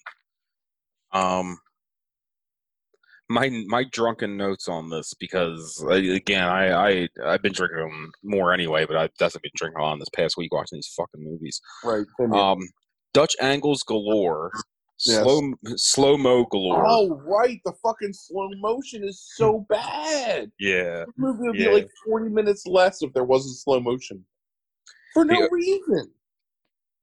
The oversaturated oh. look of the movie makes the actors look like they're C G I at times. Racist. Yeah, it's just slow and plodding and boring. Fucking C G I. They can quote Heart of Darkness all they want. This has no soul. Those were my notes. Right. Like the fucking illiterate stowaway cabin boy. Captain? What What does this mean, Captain? What What is this? It says, an adventure on a steamship. That's kind of like what we're doing, right? No, it's not. It's not an adventure. Um... That actually really, like, the, the the fact that that came up multiple times and was actually meant to be, like, Peter Jackson's like, oh, this is for my smart homies out there. Mm-hmm. Right. No, that's exactly what it is. It's like, yeah, it's like, you know, like, hey, let me, let me quote this, um, you know, like, well-respected book to try to give this fucking schlock, you know, a little bit of, um, a little bit of rub, you know, like th- this is has some depth to it. And the this thing is, is has no like, fucking depth. You don't realize how racist King Kong is as a story until you see Peter Jackson expound upon it so much. Like the original King Kong has some really, like, in a modern sense, like uncomfortable, not like undertones and, you know, like context. But at its heart, it's still just a monster movie. You know what I mean? Like, it's not right. trying to be anything other than, like... Only if you take it as the allegory of the original do you see it, the the, the severe racism of it. You know, I mean, right. there's nothing about the filmmaking process that would lend itself necessarily towards that. That's, mm. Yeah, so this movie is absolutely... But yeah, this movie... The, but the, the, the, the core of this movie is fucking racist, though. Like, that's... the, the I, I don't know how anybody couldn't see it. Oh, like, and the other thing, too, like... I don't. I, I think that all the the the Aborigines on the island, yeah, like the native people, I think are all played by white people in like mud makeup. Yeah, like I don't. I like I was trying to like I was trying you, to look. You, you texted the, me about this, and like I didn't have access to rewatch it again, but um. So I I tried to look up in like the production notes, and I tried to look at articles at the time. And then I tried to watch, like, some of the end credits to see, and I, I couldn't tell. But I'm pretty sure that, like, the kid in the beginning and definitely the woman that plays, like, the tribal grandmother, I think they're just white people in blackface. Hmm. Like, I think he was trying so hard to not be like, to not stereotype like black actors as just. Did he film? Native. Did he? Did he film this in like fucking like Australia or New Zealand or wherever? Oh, of course he did. Like so. It was filmed in like New South Wales or something. So like not that. that it wouldn't, this wouldn't have been problematic in its own right because the source material is problematic. Um, but aren't there plenty of like Aboriginal people that he could have fucking cast to like be in this? Mm. Yeah, but I think he didn't want to. I think he didn't want to. I mean, hence why he casts the well-read, knowledgeable character is is the black man. Like I so, think he was like right. I, I think he was making a conscious choice to not cast actors of color in roles of, like, savages, basically, uh-huh. which is, uh-huh. like, the problematic right. thing about the majority of... So, so it's like he's trying to make source material that is, at its core, about scaring white men into black men taking their women and stealing them. He's trying to make it less racist by doing that? Right, yeah. Gotcha. Okay. Because he loved this movie as as a child. So. Oh, right, right, right. I forgot about that. Yeah, all right. right. It's the, uh-huh. the, this is the reason he's making movies today is because... Because he saw King Kong with the fucking dingoes, yeah?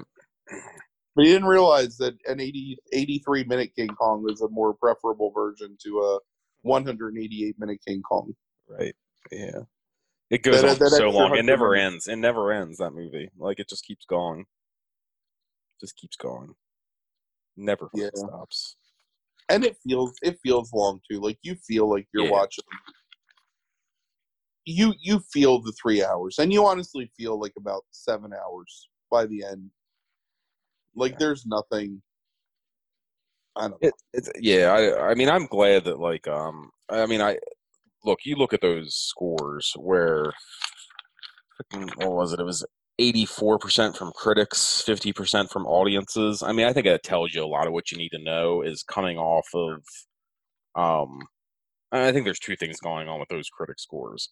Is one, I think everybody felt the need to kiss Jackson's ass after Lord of the Rings. Oh, one hundred percent.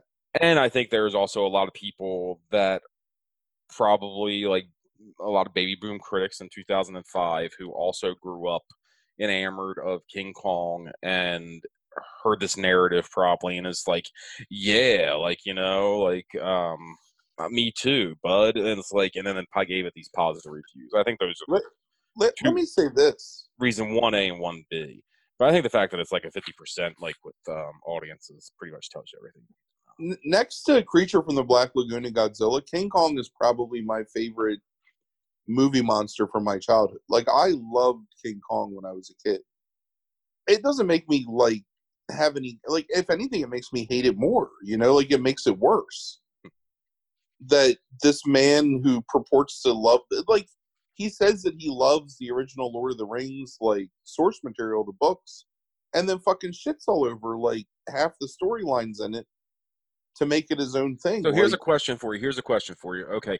How do you think that can happen to a man? How do you think, or a woman, like, how do you think that can happen to a person where it's like they have nostalgia for something?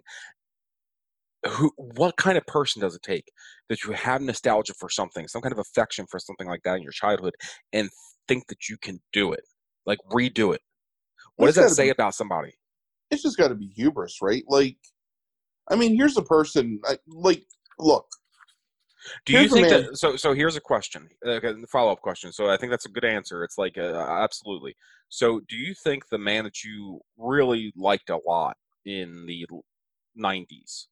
Up until Lord of the Rings, honestly. Right.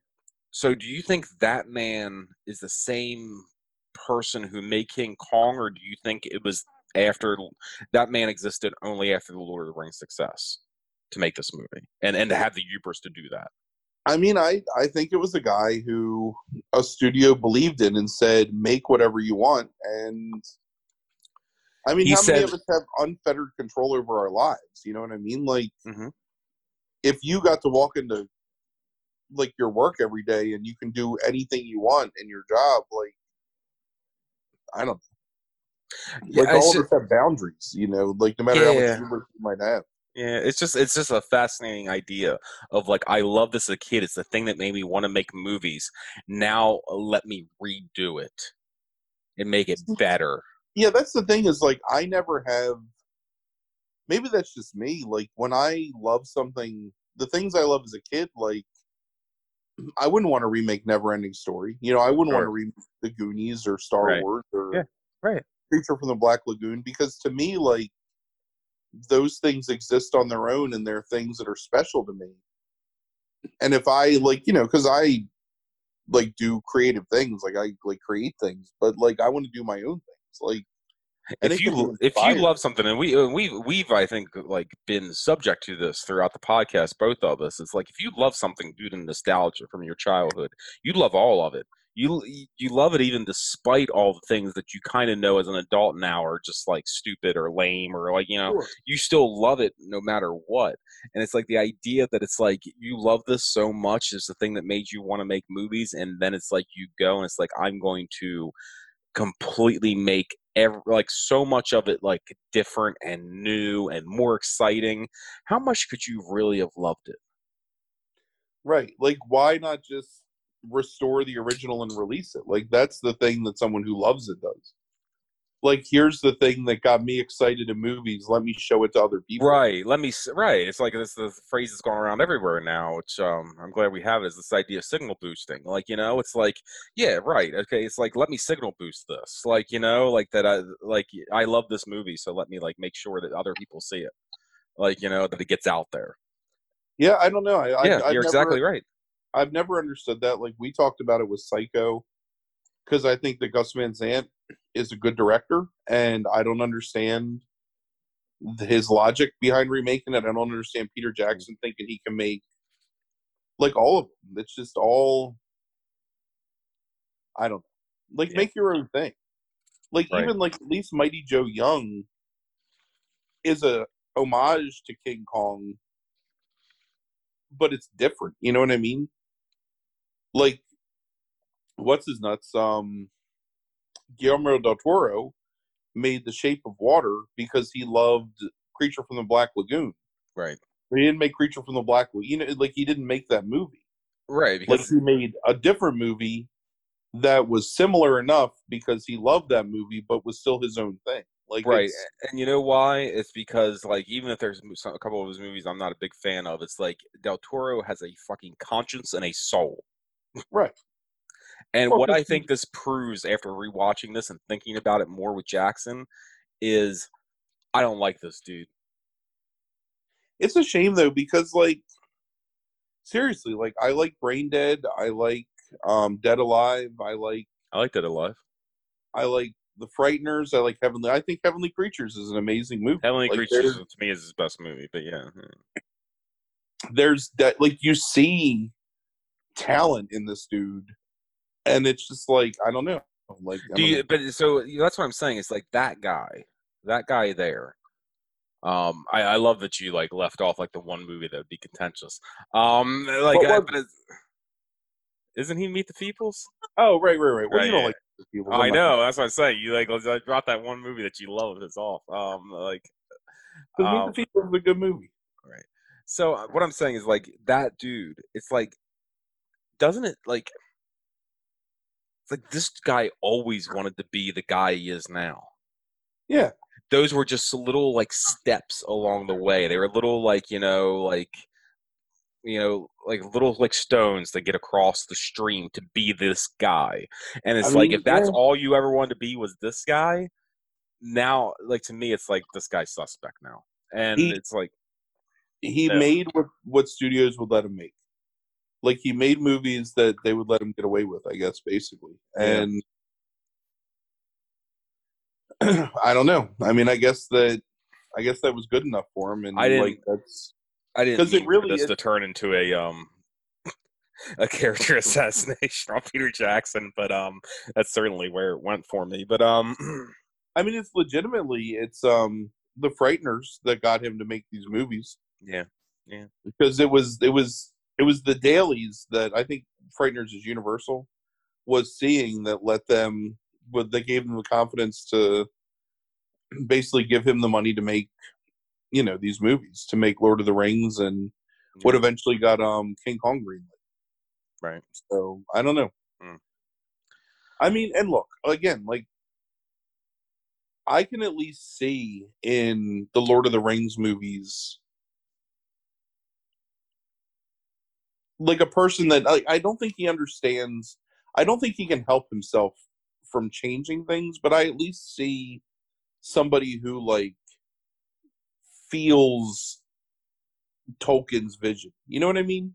Yeah. Like, the mountains and the fens and the caves, like, it looks like how, in my mind, Tolkien looked. Like, I don't think this dude understands, like, what makes King Kong, like, as a kid, like, a great movie. Like, when you're a child, like, watching that movie, like, what makes it great? And it just kind of calls into question, like, I don't know, all of his decision-making. And it's just an awful movie. It was a bad experience watching it. So, can't wait to talk about the number so, one. So, right, yeah. So, a worse experience.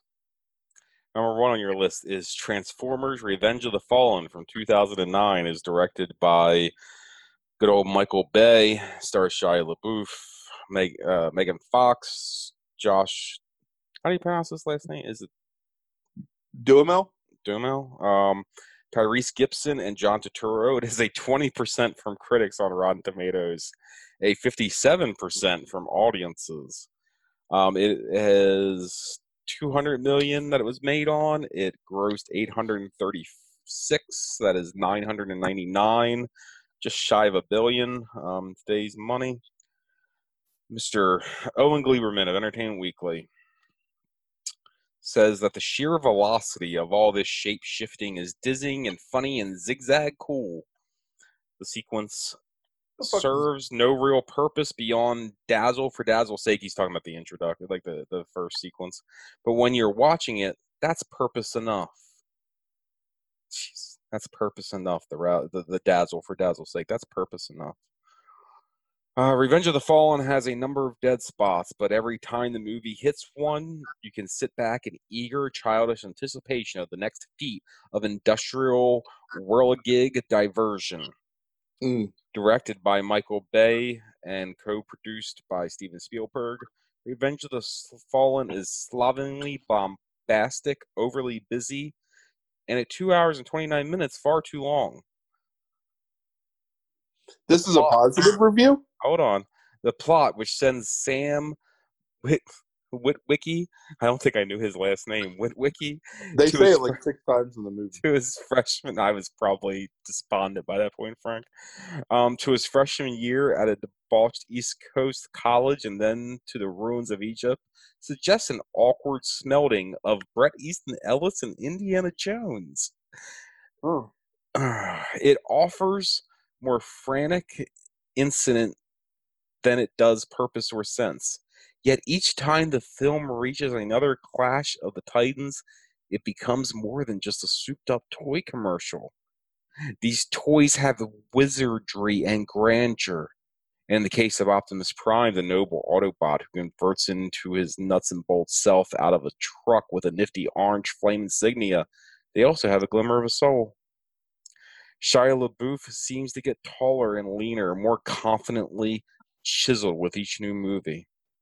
But he'll have his precocious kid's quick start mind, and in The Revenge of the Fallen, he uses the play off of on-screen girlfriend Megan Fox with her porno doll sultriness mm. as if it were in a romantic comedy. She's like Angelina Jolie, but where Jolie got too serious to be irresponsibly sexy. And The Revenge of the Fallen needs their jovial, flirtatious chemistry. The movie would be too much of a juvenile boys' bash without it. At college, Sam, having touched one of the un- otherworldly shards, finds himself possessed by a series of ancient symbols, and through this development is just a thin rehash of Richard Dreyfuss's possession in Close Encounters of the Third Kind. LaBeouf, talking a mile a minute, does something witty. He literally makes you feel that his brain is working too fast for his mouth. Jesus Christ. Just in a couple more sentences. I'm, um, right, I'm I'm zoning out. Revenge of the Fallen showcases an infectiously diverse brigade of chattery, unfolding contraptions from mechanical gremlins that transform out of the kitchen appliances to one that erupts from a vintage airplane to a co-ed with a tongue of steel. Each of these creature gizmos has a marvelous organic fluidity. They don't just move, they clank and roll. And it is it was an inspired touch to set the film's most ferocious battle amid the pyramids, featuring a Decepticon so humongous it's just about waddles with power. Revenge of the Fallen may be a massive overdose of popcorn greased with motor oil, but it knows how to feed your inner ten-year-old's appetite for destruction. B. Gives it a B. Well, an Owen Gleiberman B is like hepatitis. I mean, gross, and it's not something I necessarily want. Uh, Owen Gleiberman is my, um... I got got it. Uh, Peter Travers is a a hack and a sellout. Like, he will figure out a Weasley way of describing things to make it sound good when he doesn't even think it's good. Gleiberman, like, just ups the ante on those things a lot of times, and just, like, fucking... Just... Ugh. He's so fucking verbose. Ugh. Yeah. And, and, like, unnecessarily, like, linguistically verbose. Like, yes. He's just, yeah, he's awful. Yeah. But, um, I, and, and every, this is, like, the, we, we've read so many Gleiberman reviews by this point, at least a dozen. And it's, like, uh, on this podcast. And, like, every time, like, mo- not every time, most times, he has something problematic in his writing. Like, there's something that's just, like, gross or creepy, right? And like that shit in here, uh, like porno doll, yeah, porno doll sultriness. Um, she's like Angelina Jolie before Jolie got too serious to be irresponsibly sexy. What's the the implication of that phrase is like is that it's like, you know, um, why are you getting so serious? You're just tits and an ass. That's right, the implication exactly. of that statement. He's fucking gross. Go ahead. Yeah, sorry. This movie's awful. I'm all I'm going to say, and I'm going to let you wrap it all up. I'm just going to say that I think I texted you. I made no notes on this. I texted you about uh, with thirty minutes left and said, I think I feel like a terrible person for watching this or something like that. Like, I feel like a worse person in some ways. Um, And then you responded, I think, because you probably woke up um, when you saw it, and you just said you are. What's your I mean, I'm, I'm not wrong, though.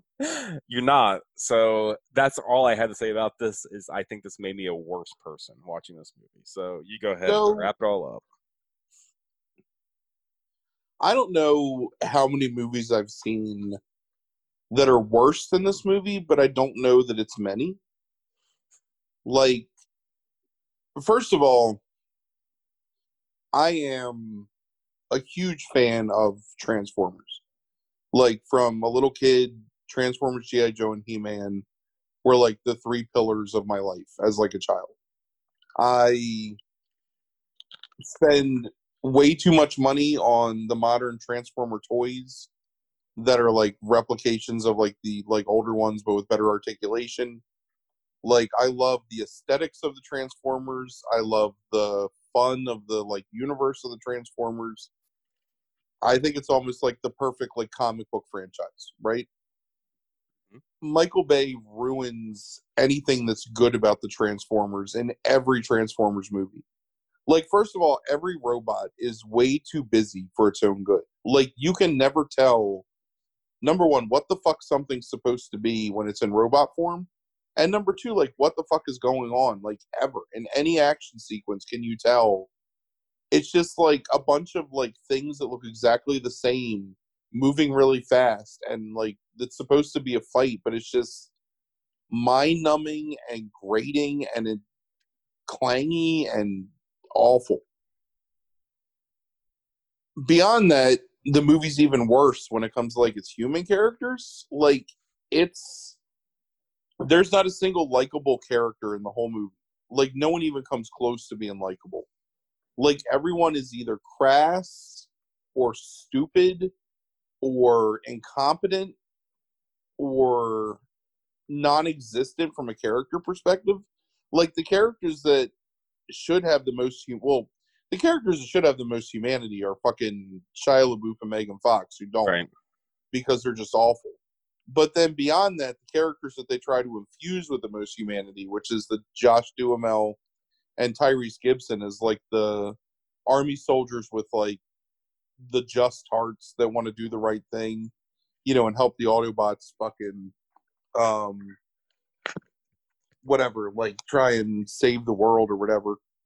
Like, they're not in it long enough to actually matter. And beyond that, like, they're given like nothing to do. Like, it's the, the stars in the movie are these big fucking robots who look terrible, who are either like racist caricatures of something like Hispanics or Asians or I don't know, whatever the fuck those two, I guess they're probably Hispanics, the two like fucking car robots. It's busy, it's fucking noisy, the plot doesn't make any sense, it's far too long, it's fucking sexist as hell and like creepy too. Like the relationship between Shia LaBeouf's parents is really creepy and weird. Shia LaBeouf's dad is an asshole who like doesn't even like him. Shia LaBeouf is an asshole who like is basically like ready to cheat on his girlfriend because a Decepticon is like trying to put her tongue down his throat. And uh I don't know. There's almost nothing. There's not even almost. There's legitimately nothing good or redeemable about this movie. Like, its runtime is too long. Its plot is nonsensical and honestly just kind of like ridiculous. It has no good characters. It has terrible C G I. It's got a really bad soundtrack and score. It's, I don't know, it's just absolute trash. And it's the worst kind of trash because like you can't even like watch it and enjoy, like laugh at it. Like, at least there's a couple times in fucking Spider-Man three where I was like, haha, like what a what a terrible scene. Or in King Kong where I was like, oh, this is actually like like really well filmed. Like, I can see, you know, like some hints of like the old Peter Jackson in this. Like fucking Spider-Man or um, Transformers, the whole time I'm just wishing I was dead. Like, I don't, yeah. I just like, I didn't want to like watch any more of it. I, I can't imagine like how people,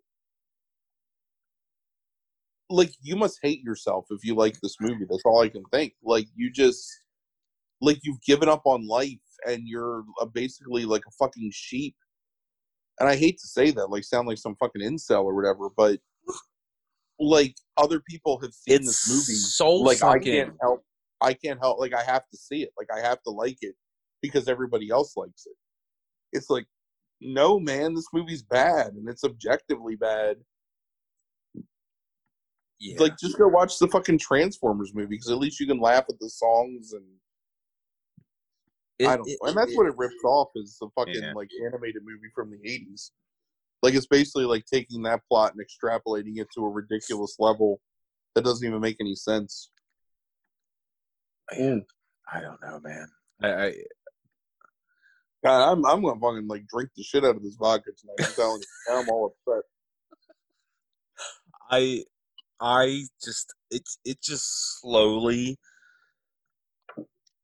it just slowly sucked the will out of me. It like does. Just, the longer I watched it, I just became numb. Yeah. Like, like why that? Never, I, even, seriously, there's... Like, we've shit on every one of these movies. But all four of these previous movies, there was moments where I, like, temporarily was invested in what was happening on the screen just because the filmmakers were able to do something to draw my attention, right? Agreed. Yep, every single like, one. Yeah. Like the the the fight scene between um Peter and uh Harry when they're flying between the buildings, I was like, you know what, this is really dumb, but like there's some cool ideas here. Sure. Like, fucking, again, like the thing down in the canyon with the fucking awful, like, the bugs and shit. Mm-hmm. I was like, man, there's some really cool and creepy, like, Lovecraftian shit happening here. Like, you can tell that Peter Jackson at least, like, knows, like, how to make a creepy scene. Like, in this movie, you're never sitting there thinking, like, oh, I'm invested, like, at all in any fight. Be- like, Optimus Prime is a preachy, fucking stodgy old man. Mm-hmm. Megatron's an idiot. Starscream's an idiot. None of them look like any recognizable form of... It's not even like... It's not even like an extrapolation off the G one Transformers where you're like, oh, like, right, I can see, like, that it's just a modern update of it. Like, fucking, like, watching, like, Gundam or G I. Joe or something. Or, like, the He-Man reboots where you could see that stuff happen. In this one, it's just fucking, it's just, like, they don't look like anything. They look just like a mess. And for something that's so, like, fast-paced, the fucking Transformers take, like, six minutes to transform from a vehicle to a robot. It, like, it goes on fucking forever. Like, I was sitting there watching Bumblebee transform at one point, and I was like, holy shit, dude, are you ever going to finish? Like, just be a robot or, like, be a car. Like, one or the other, man. I don't know. I, I'm I'm particularly bitter towards this movie just because I love... Like, I think I think the original designs of the robots and Transformers are some of the most beautifully realized and aesthetically pleasing, like, fictional character designs ever. Like, from the color schemes to the lines to the, like, simplicity of the fucking, like, engineering of it. And, like, none of that is apparent here. This is like, I don't know. It's like somebody, like, it, it's like if you were really, like, Christian and somebody was making a movie about Jesus and they cast Jesus as, like, a singing mushroom that had penises growing out of his eyes because, like, that's just how they envisioned it. And it's like, have you ever read, like, the Bible? Like, that doesn't make any sense. But they're like, yeah, but that's my vision. Like, make your own movie. Make it something else. Like, don't make it the Transformers. Do something different.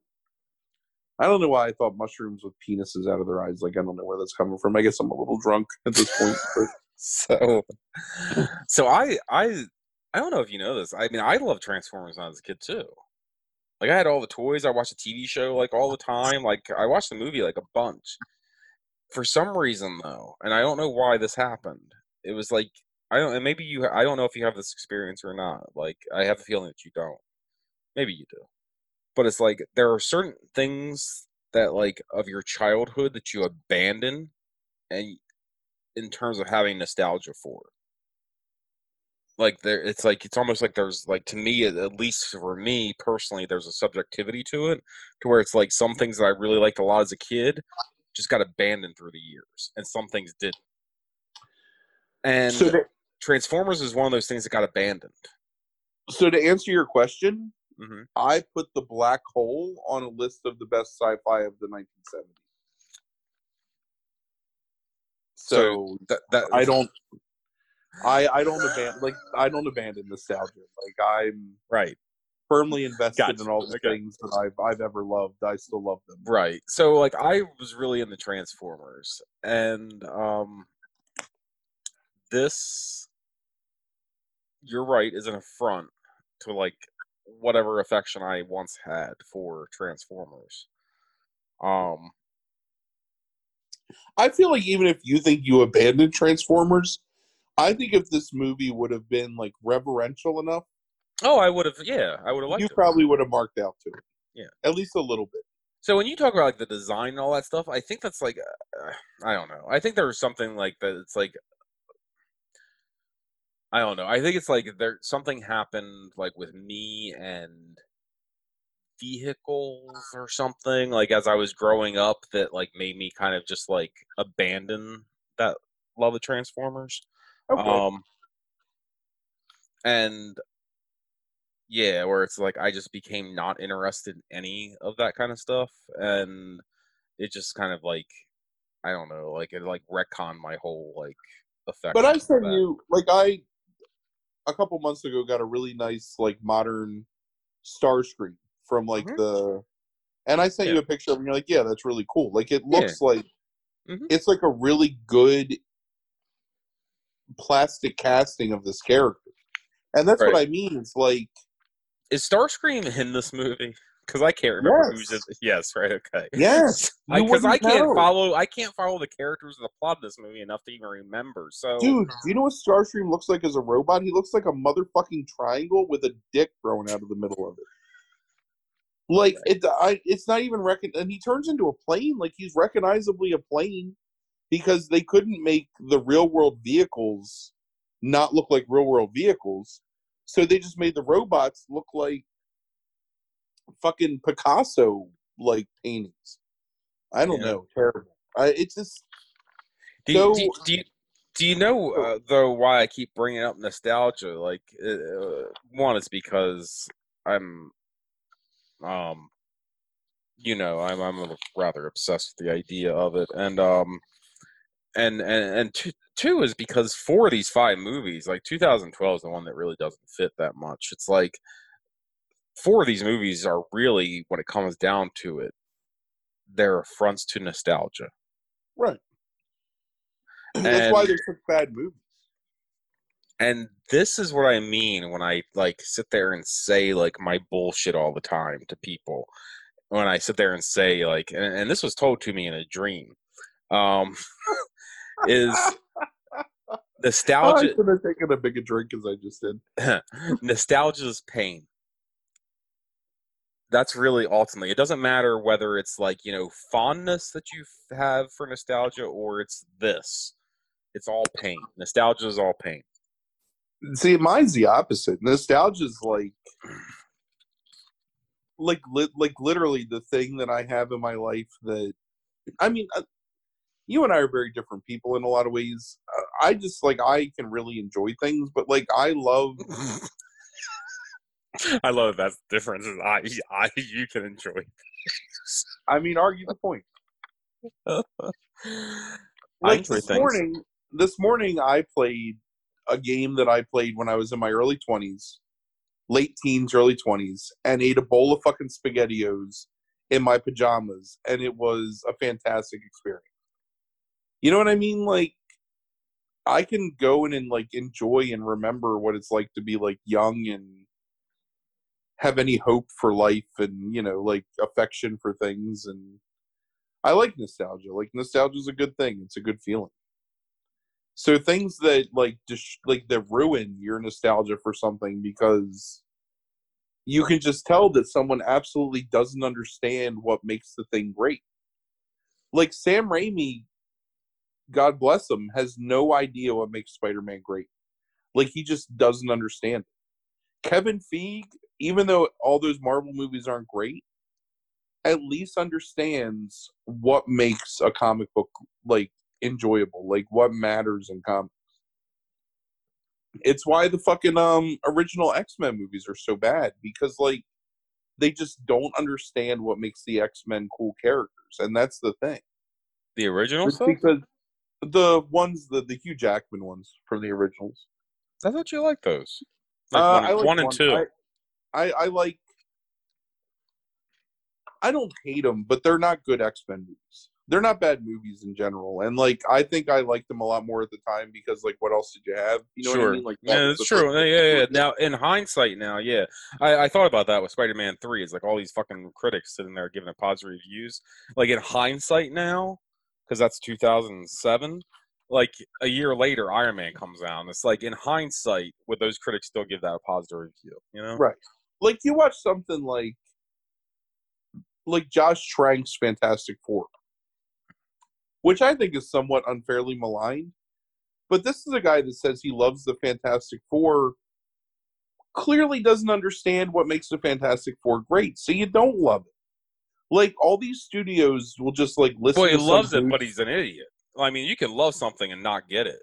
No, I don't think that's right. I think you can. I, I, I think, well, I mean, like, you you love some element of it, but you don't really get the whole point. Like, I mean, I, I grew up with a bunch of nerds, and including, like, my current set of friends, like, people who know some element of, like, whatever. Like, comics or movies or video games or whatever. anime, whatever you want to talk like talk about. When you talk to someone that really gets what's great about something, you share emotion. And like like when you and I talk about something like the Texas Chainsaw Massacre or Beverly Hills Cop, you know what I mean? Right, like, yeah.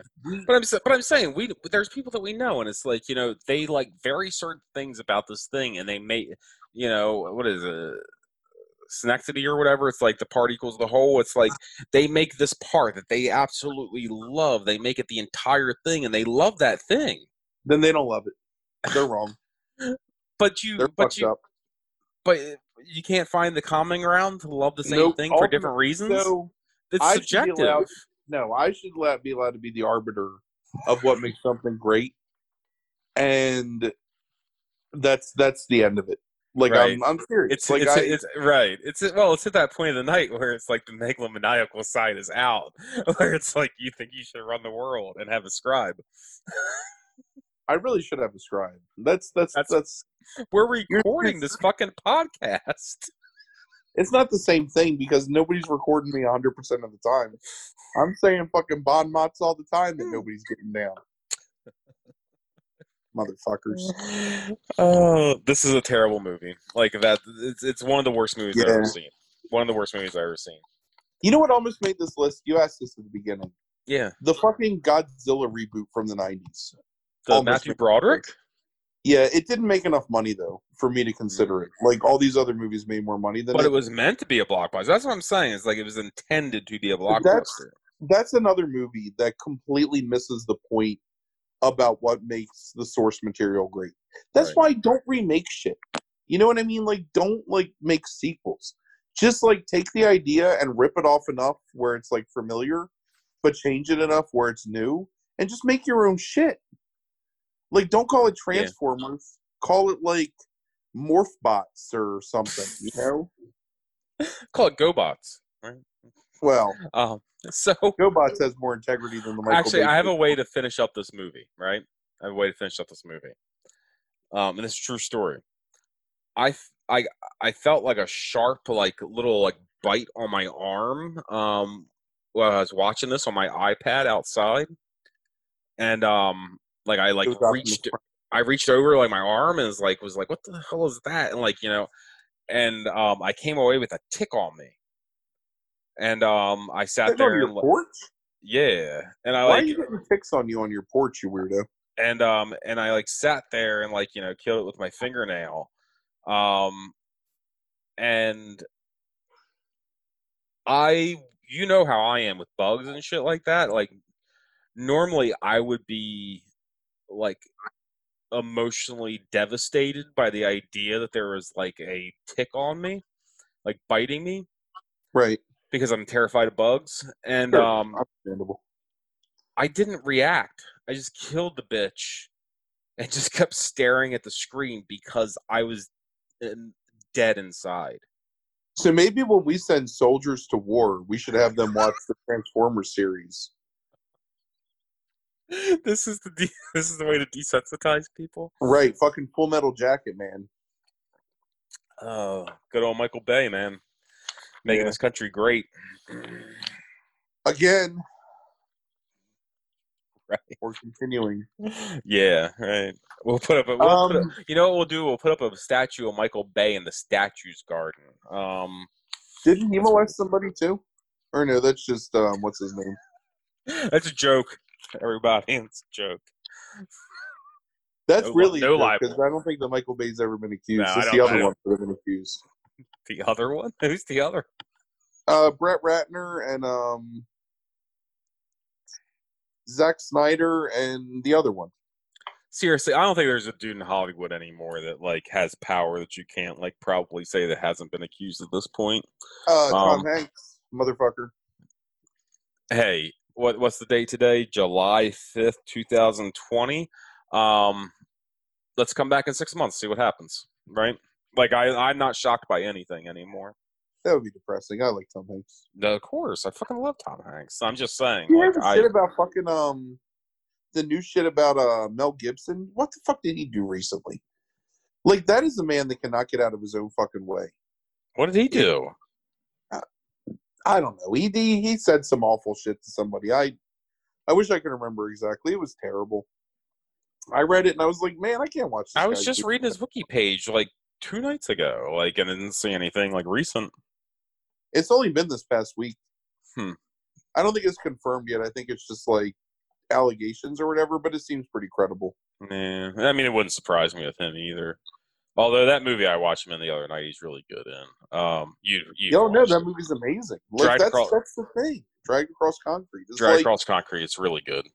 Yeah. I I love this man's movies, both yeah. as I mean, aside from the Patriot, oh, there's like, my uh, there's my platform, Chuck. If you're listening to this, watch that fucking movie. It's like a Parker novel. I but yeah, great movie. Yeah. Again, it's it's why I don't ever want to know anything about the people who I like as creators, because like everyone's a terrible person. Like, people are listening to this and probably thinking that I'm some kind of monster, when in reality I'm. When in reality you're just, I don't know. How would you how would you describe yourself? Right. A saint. I I described it right. Right. Okay. Yeah. Yes. A saint. Yeah. Yep. My mom might listen. I don't know. You can't, can't tell tales out of school, you know? Right. No, I, nobody's nobody's going to out anybody publicly for anything. Um, oh you know, although in full transparency, I did about like twenty minutes ago text Frank and say like, hey, just keep talking because I really have to go urinate really badly. It um, was easy because I just like, I just let myself drop back into that movie and just like went off. Like, I just started thinking it's about gonna be really minutes. Interesting to hear those two minutes. It's the only two minutes of the podcast I've never heard before, so it's gonna be fascinating to like actually like go back and hear something that's I don't nope. already know. Yeah, that I don't already know. I've um, already seen it all, so right, yeah. Um, too late. So yeah, so this um this was draining. These movies, right? It was. It was bad. I mean, it wasn't even. It was like, like I thought it would be a fun experiment where I would really enjoy it, and it was something we could do like every year. Well, it's it's your fault because you you picked, you did pick some of the absolute worst, and it, and it wasn't fun. It was just sad. So usually I go with like usually I have like a couple of picks that I feel are objective, and a few picks that are subjective. In this case, it was all just subjective. Like, I just went from top to bottom and was like, yeah, garbage, garbage, garbage, garbage. You know what I mean? So, like... It's like, I remember were... us, like, a year ago when we did this with the horror movies. And it was like, we talked about House of Wax. And, like, right. we had fun talking about House of Wax. Like, because you can enjoy a bad movie. I'm, this is what I'm saying. Like, a movie can be bad and still be enjoyable. Like, you can still be entertained at something that's objectively not good. But these movies are objectively not good and are not entertaining. Like, they're right. absolutely the worst examples of... There, it's not even filmmaking. Like, there's no artistry here. These are just, like, soulless masses of fucking celluloid that are meant to destroy you and take your money. Yes. Yes, give us your money. Let me say that I've been watching on mute... Um, the top fifty games, upcoming games for the next generation of consoles okay. for the past like forty-five minutes. Oh, is that is so you're not in the lodge with Laura Palmer? See, you no, fucking no, no. liar. I, when, when you when you sent me the Zoom meeting, I was in the middle of a YouTube video, so I just muted YouTube. But I'm watching it on my P S four, so when you watch it on the P S four, it just continues to play. That's what the lighting like, shit is. Yeah, it's okay. video after video. So I was right. watching a video on. Um, Metroidvania style games from the past year, and it's just continued through this channel's like video game reviews, and there's some amazing shit coming out in the next year. Like, I'm super excited about some of these games coming out. Give me a give me a couple games. Uh, the it. Horizon Zero Dawn sequel looks amazing. Um, I never finished. I never finished that. I couldn't finish that. Yeah, you didn't like it. I mean, I I found it to be like a little long, but I still enjoyed it. It's monotonous. Um, The new Spider-Man game looks really good. Like the sequel um, to like the last one, kind of? Well, it's kind of... It's sort of a sequel. It's just... It's it's Miles Morales. Oh, yeah, but that's like a partial game. I've read about that. Like it's like uh it's basically like D L C, but it's a standalone. So there's a main, ba- so basically it's this D L C that they're going to charge you thirty-five dollars for or something. That's fine. Um, the new Resident Evil looks really good. Um, yes, money, motherfucker. um, and there's a game called Tokyo Ghostline that looked fucking amazing. Like a playable version of like every J horror movie ever. Like it was, it was mm. really. Cool. What's and like then, what, um, what what is, what is that like though? Like I mean, like playable version. Like so, is it like a like you look like you're a ghost hunter that you have to go out and like traverse Tokyo to find like these spirits and like basically like be a Ghostbuster. Interesting. I mean, I'm muted, so I can't hear like any description of it, but that's what I the impression I got. And then, that's, um, that's a good idea for a podcast, is just show you things with no audio and let you interpret them.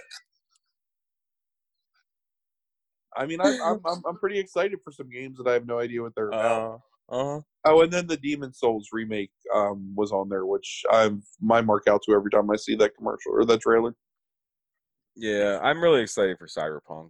Um, that hasn't come up yet. I'm sure that's going to be like number one. Right. They're doing in descending order of like the top fifty like games you should be excited about. Gotcha. Which that Horizon, it's Horizon Forbidden West or something, I think is what it's called.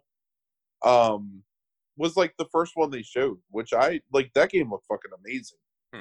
Like I know you weren't a huge fan of the original, but um, I liked it up until a certain point. Then I was just like, oh my god, I'm just doing the same fucking thing all the time. Like that's a, like I, I love the mechanics of it. I you know overall like I I thought it was a really interesting concept, but I just got bored with it real quick. Like well, by real quick I mean like ten hours, but still like I mean I just got bored.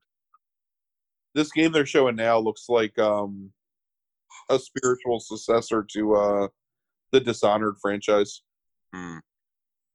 That but was with like that was always that, both of those games were like had disappointing. elements uh, disappointing, but had elements that I liked, but they're disappointing. Um, I've decided yeah, that, that I'm really sick of Art Deco in games, like where things try to look like kitsch or like fifties.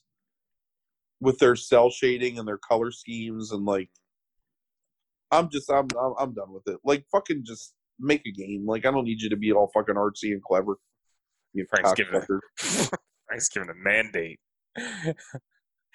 a, a mandate and a slur, all, all, all wrapped up in one.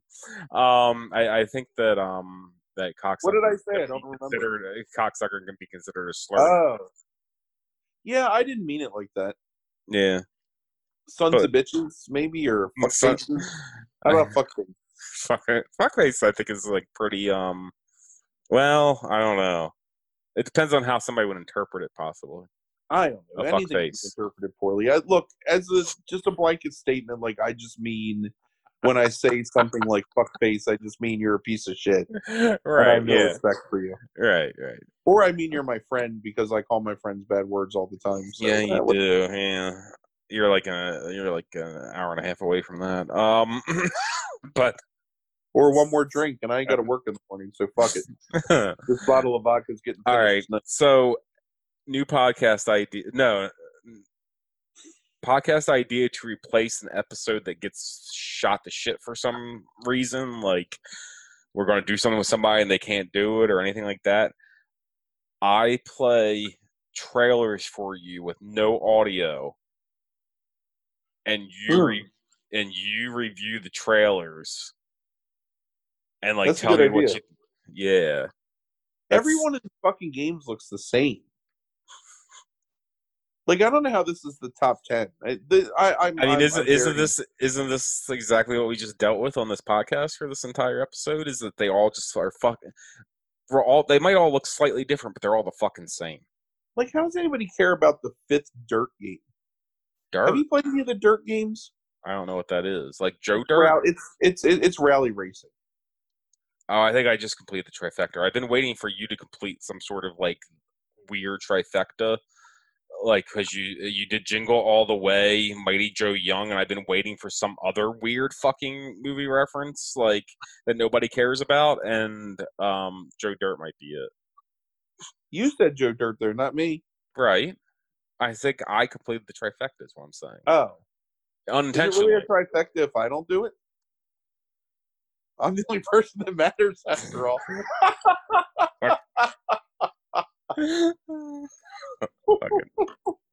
oh. Oh, I need more vodka right now.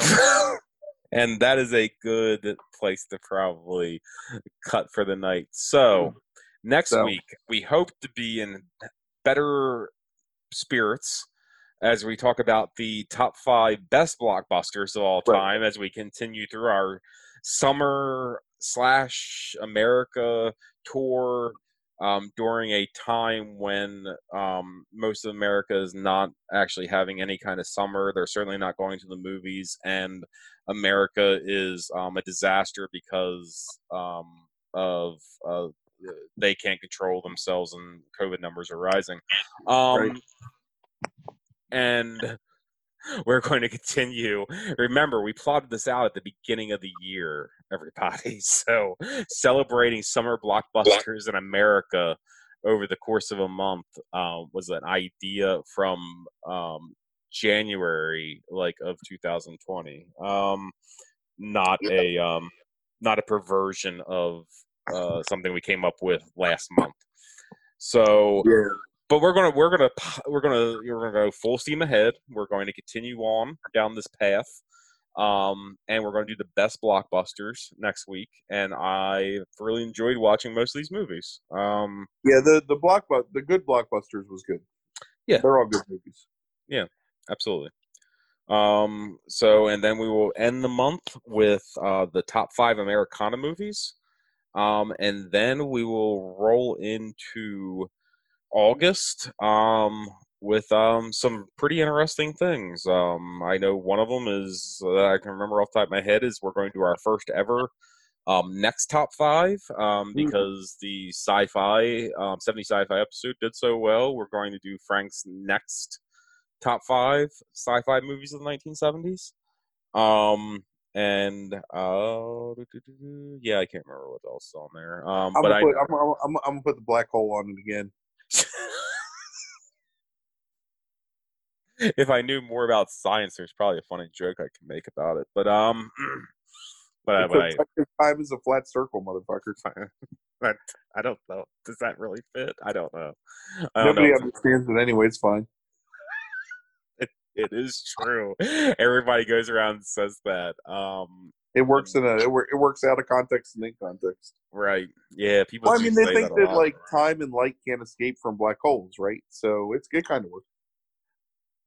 Sure. I had a I had Orion explaining string theory to me once for like forty minutes, and um. Yeah, same here. Actually, I called him on the phone. I was like, "Hey, you why don't you tell me about this shit?" Yeah, he's yeah, like, oh, same thing. He, and he, he's like, "Oh, let me tell you all about it." Uh, and and he told me, and I still don't understand the shit like whatsoever. Like, it's just too much for me. He ended up at some point explaining how some people thought that our world is a two D projection potentially. Um, yeah. That's the right, right. That that young right. appropriate he's reaction. Made me tired. Right, and like I was like, "Yeah, I don't get any of this. Like, I don't get it's it. It's not all this fucking cheese that I eat." Right. Yeah, the pre-cut cheese, though. So. Okay, so... Pre-cut. Right, yeah. I, I, I. Right, Frank's showing me the... Yeah. Yep, it's pre-cut, I see it. The now empty package. So, thank you for listening, everybody. I hope we didn't press you too much, um, or anger you, because there's certainly fifty percent of you that liked most of these movies. Um... Yeah. And uh, but next week we'll be more positive. We'll be back to um, talking about things that Frank likes, and um, we'll be doing that for uh, probably the rest of the year at this point, I think. So I hope to God. So, um, and next year we'll probably do another worst of um, type thing just to torture ourselves. Um, everybody, be safe. Please wear your yep. masks. Other than that, okay. I hope everybody had a good fourth and have a great week. Yep. Goodbye. Goodbye.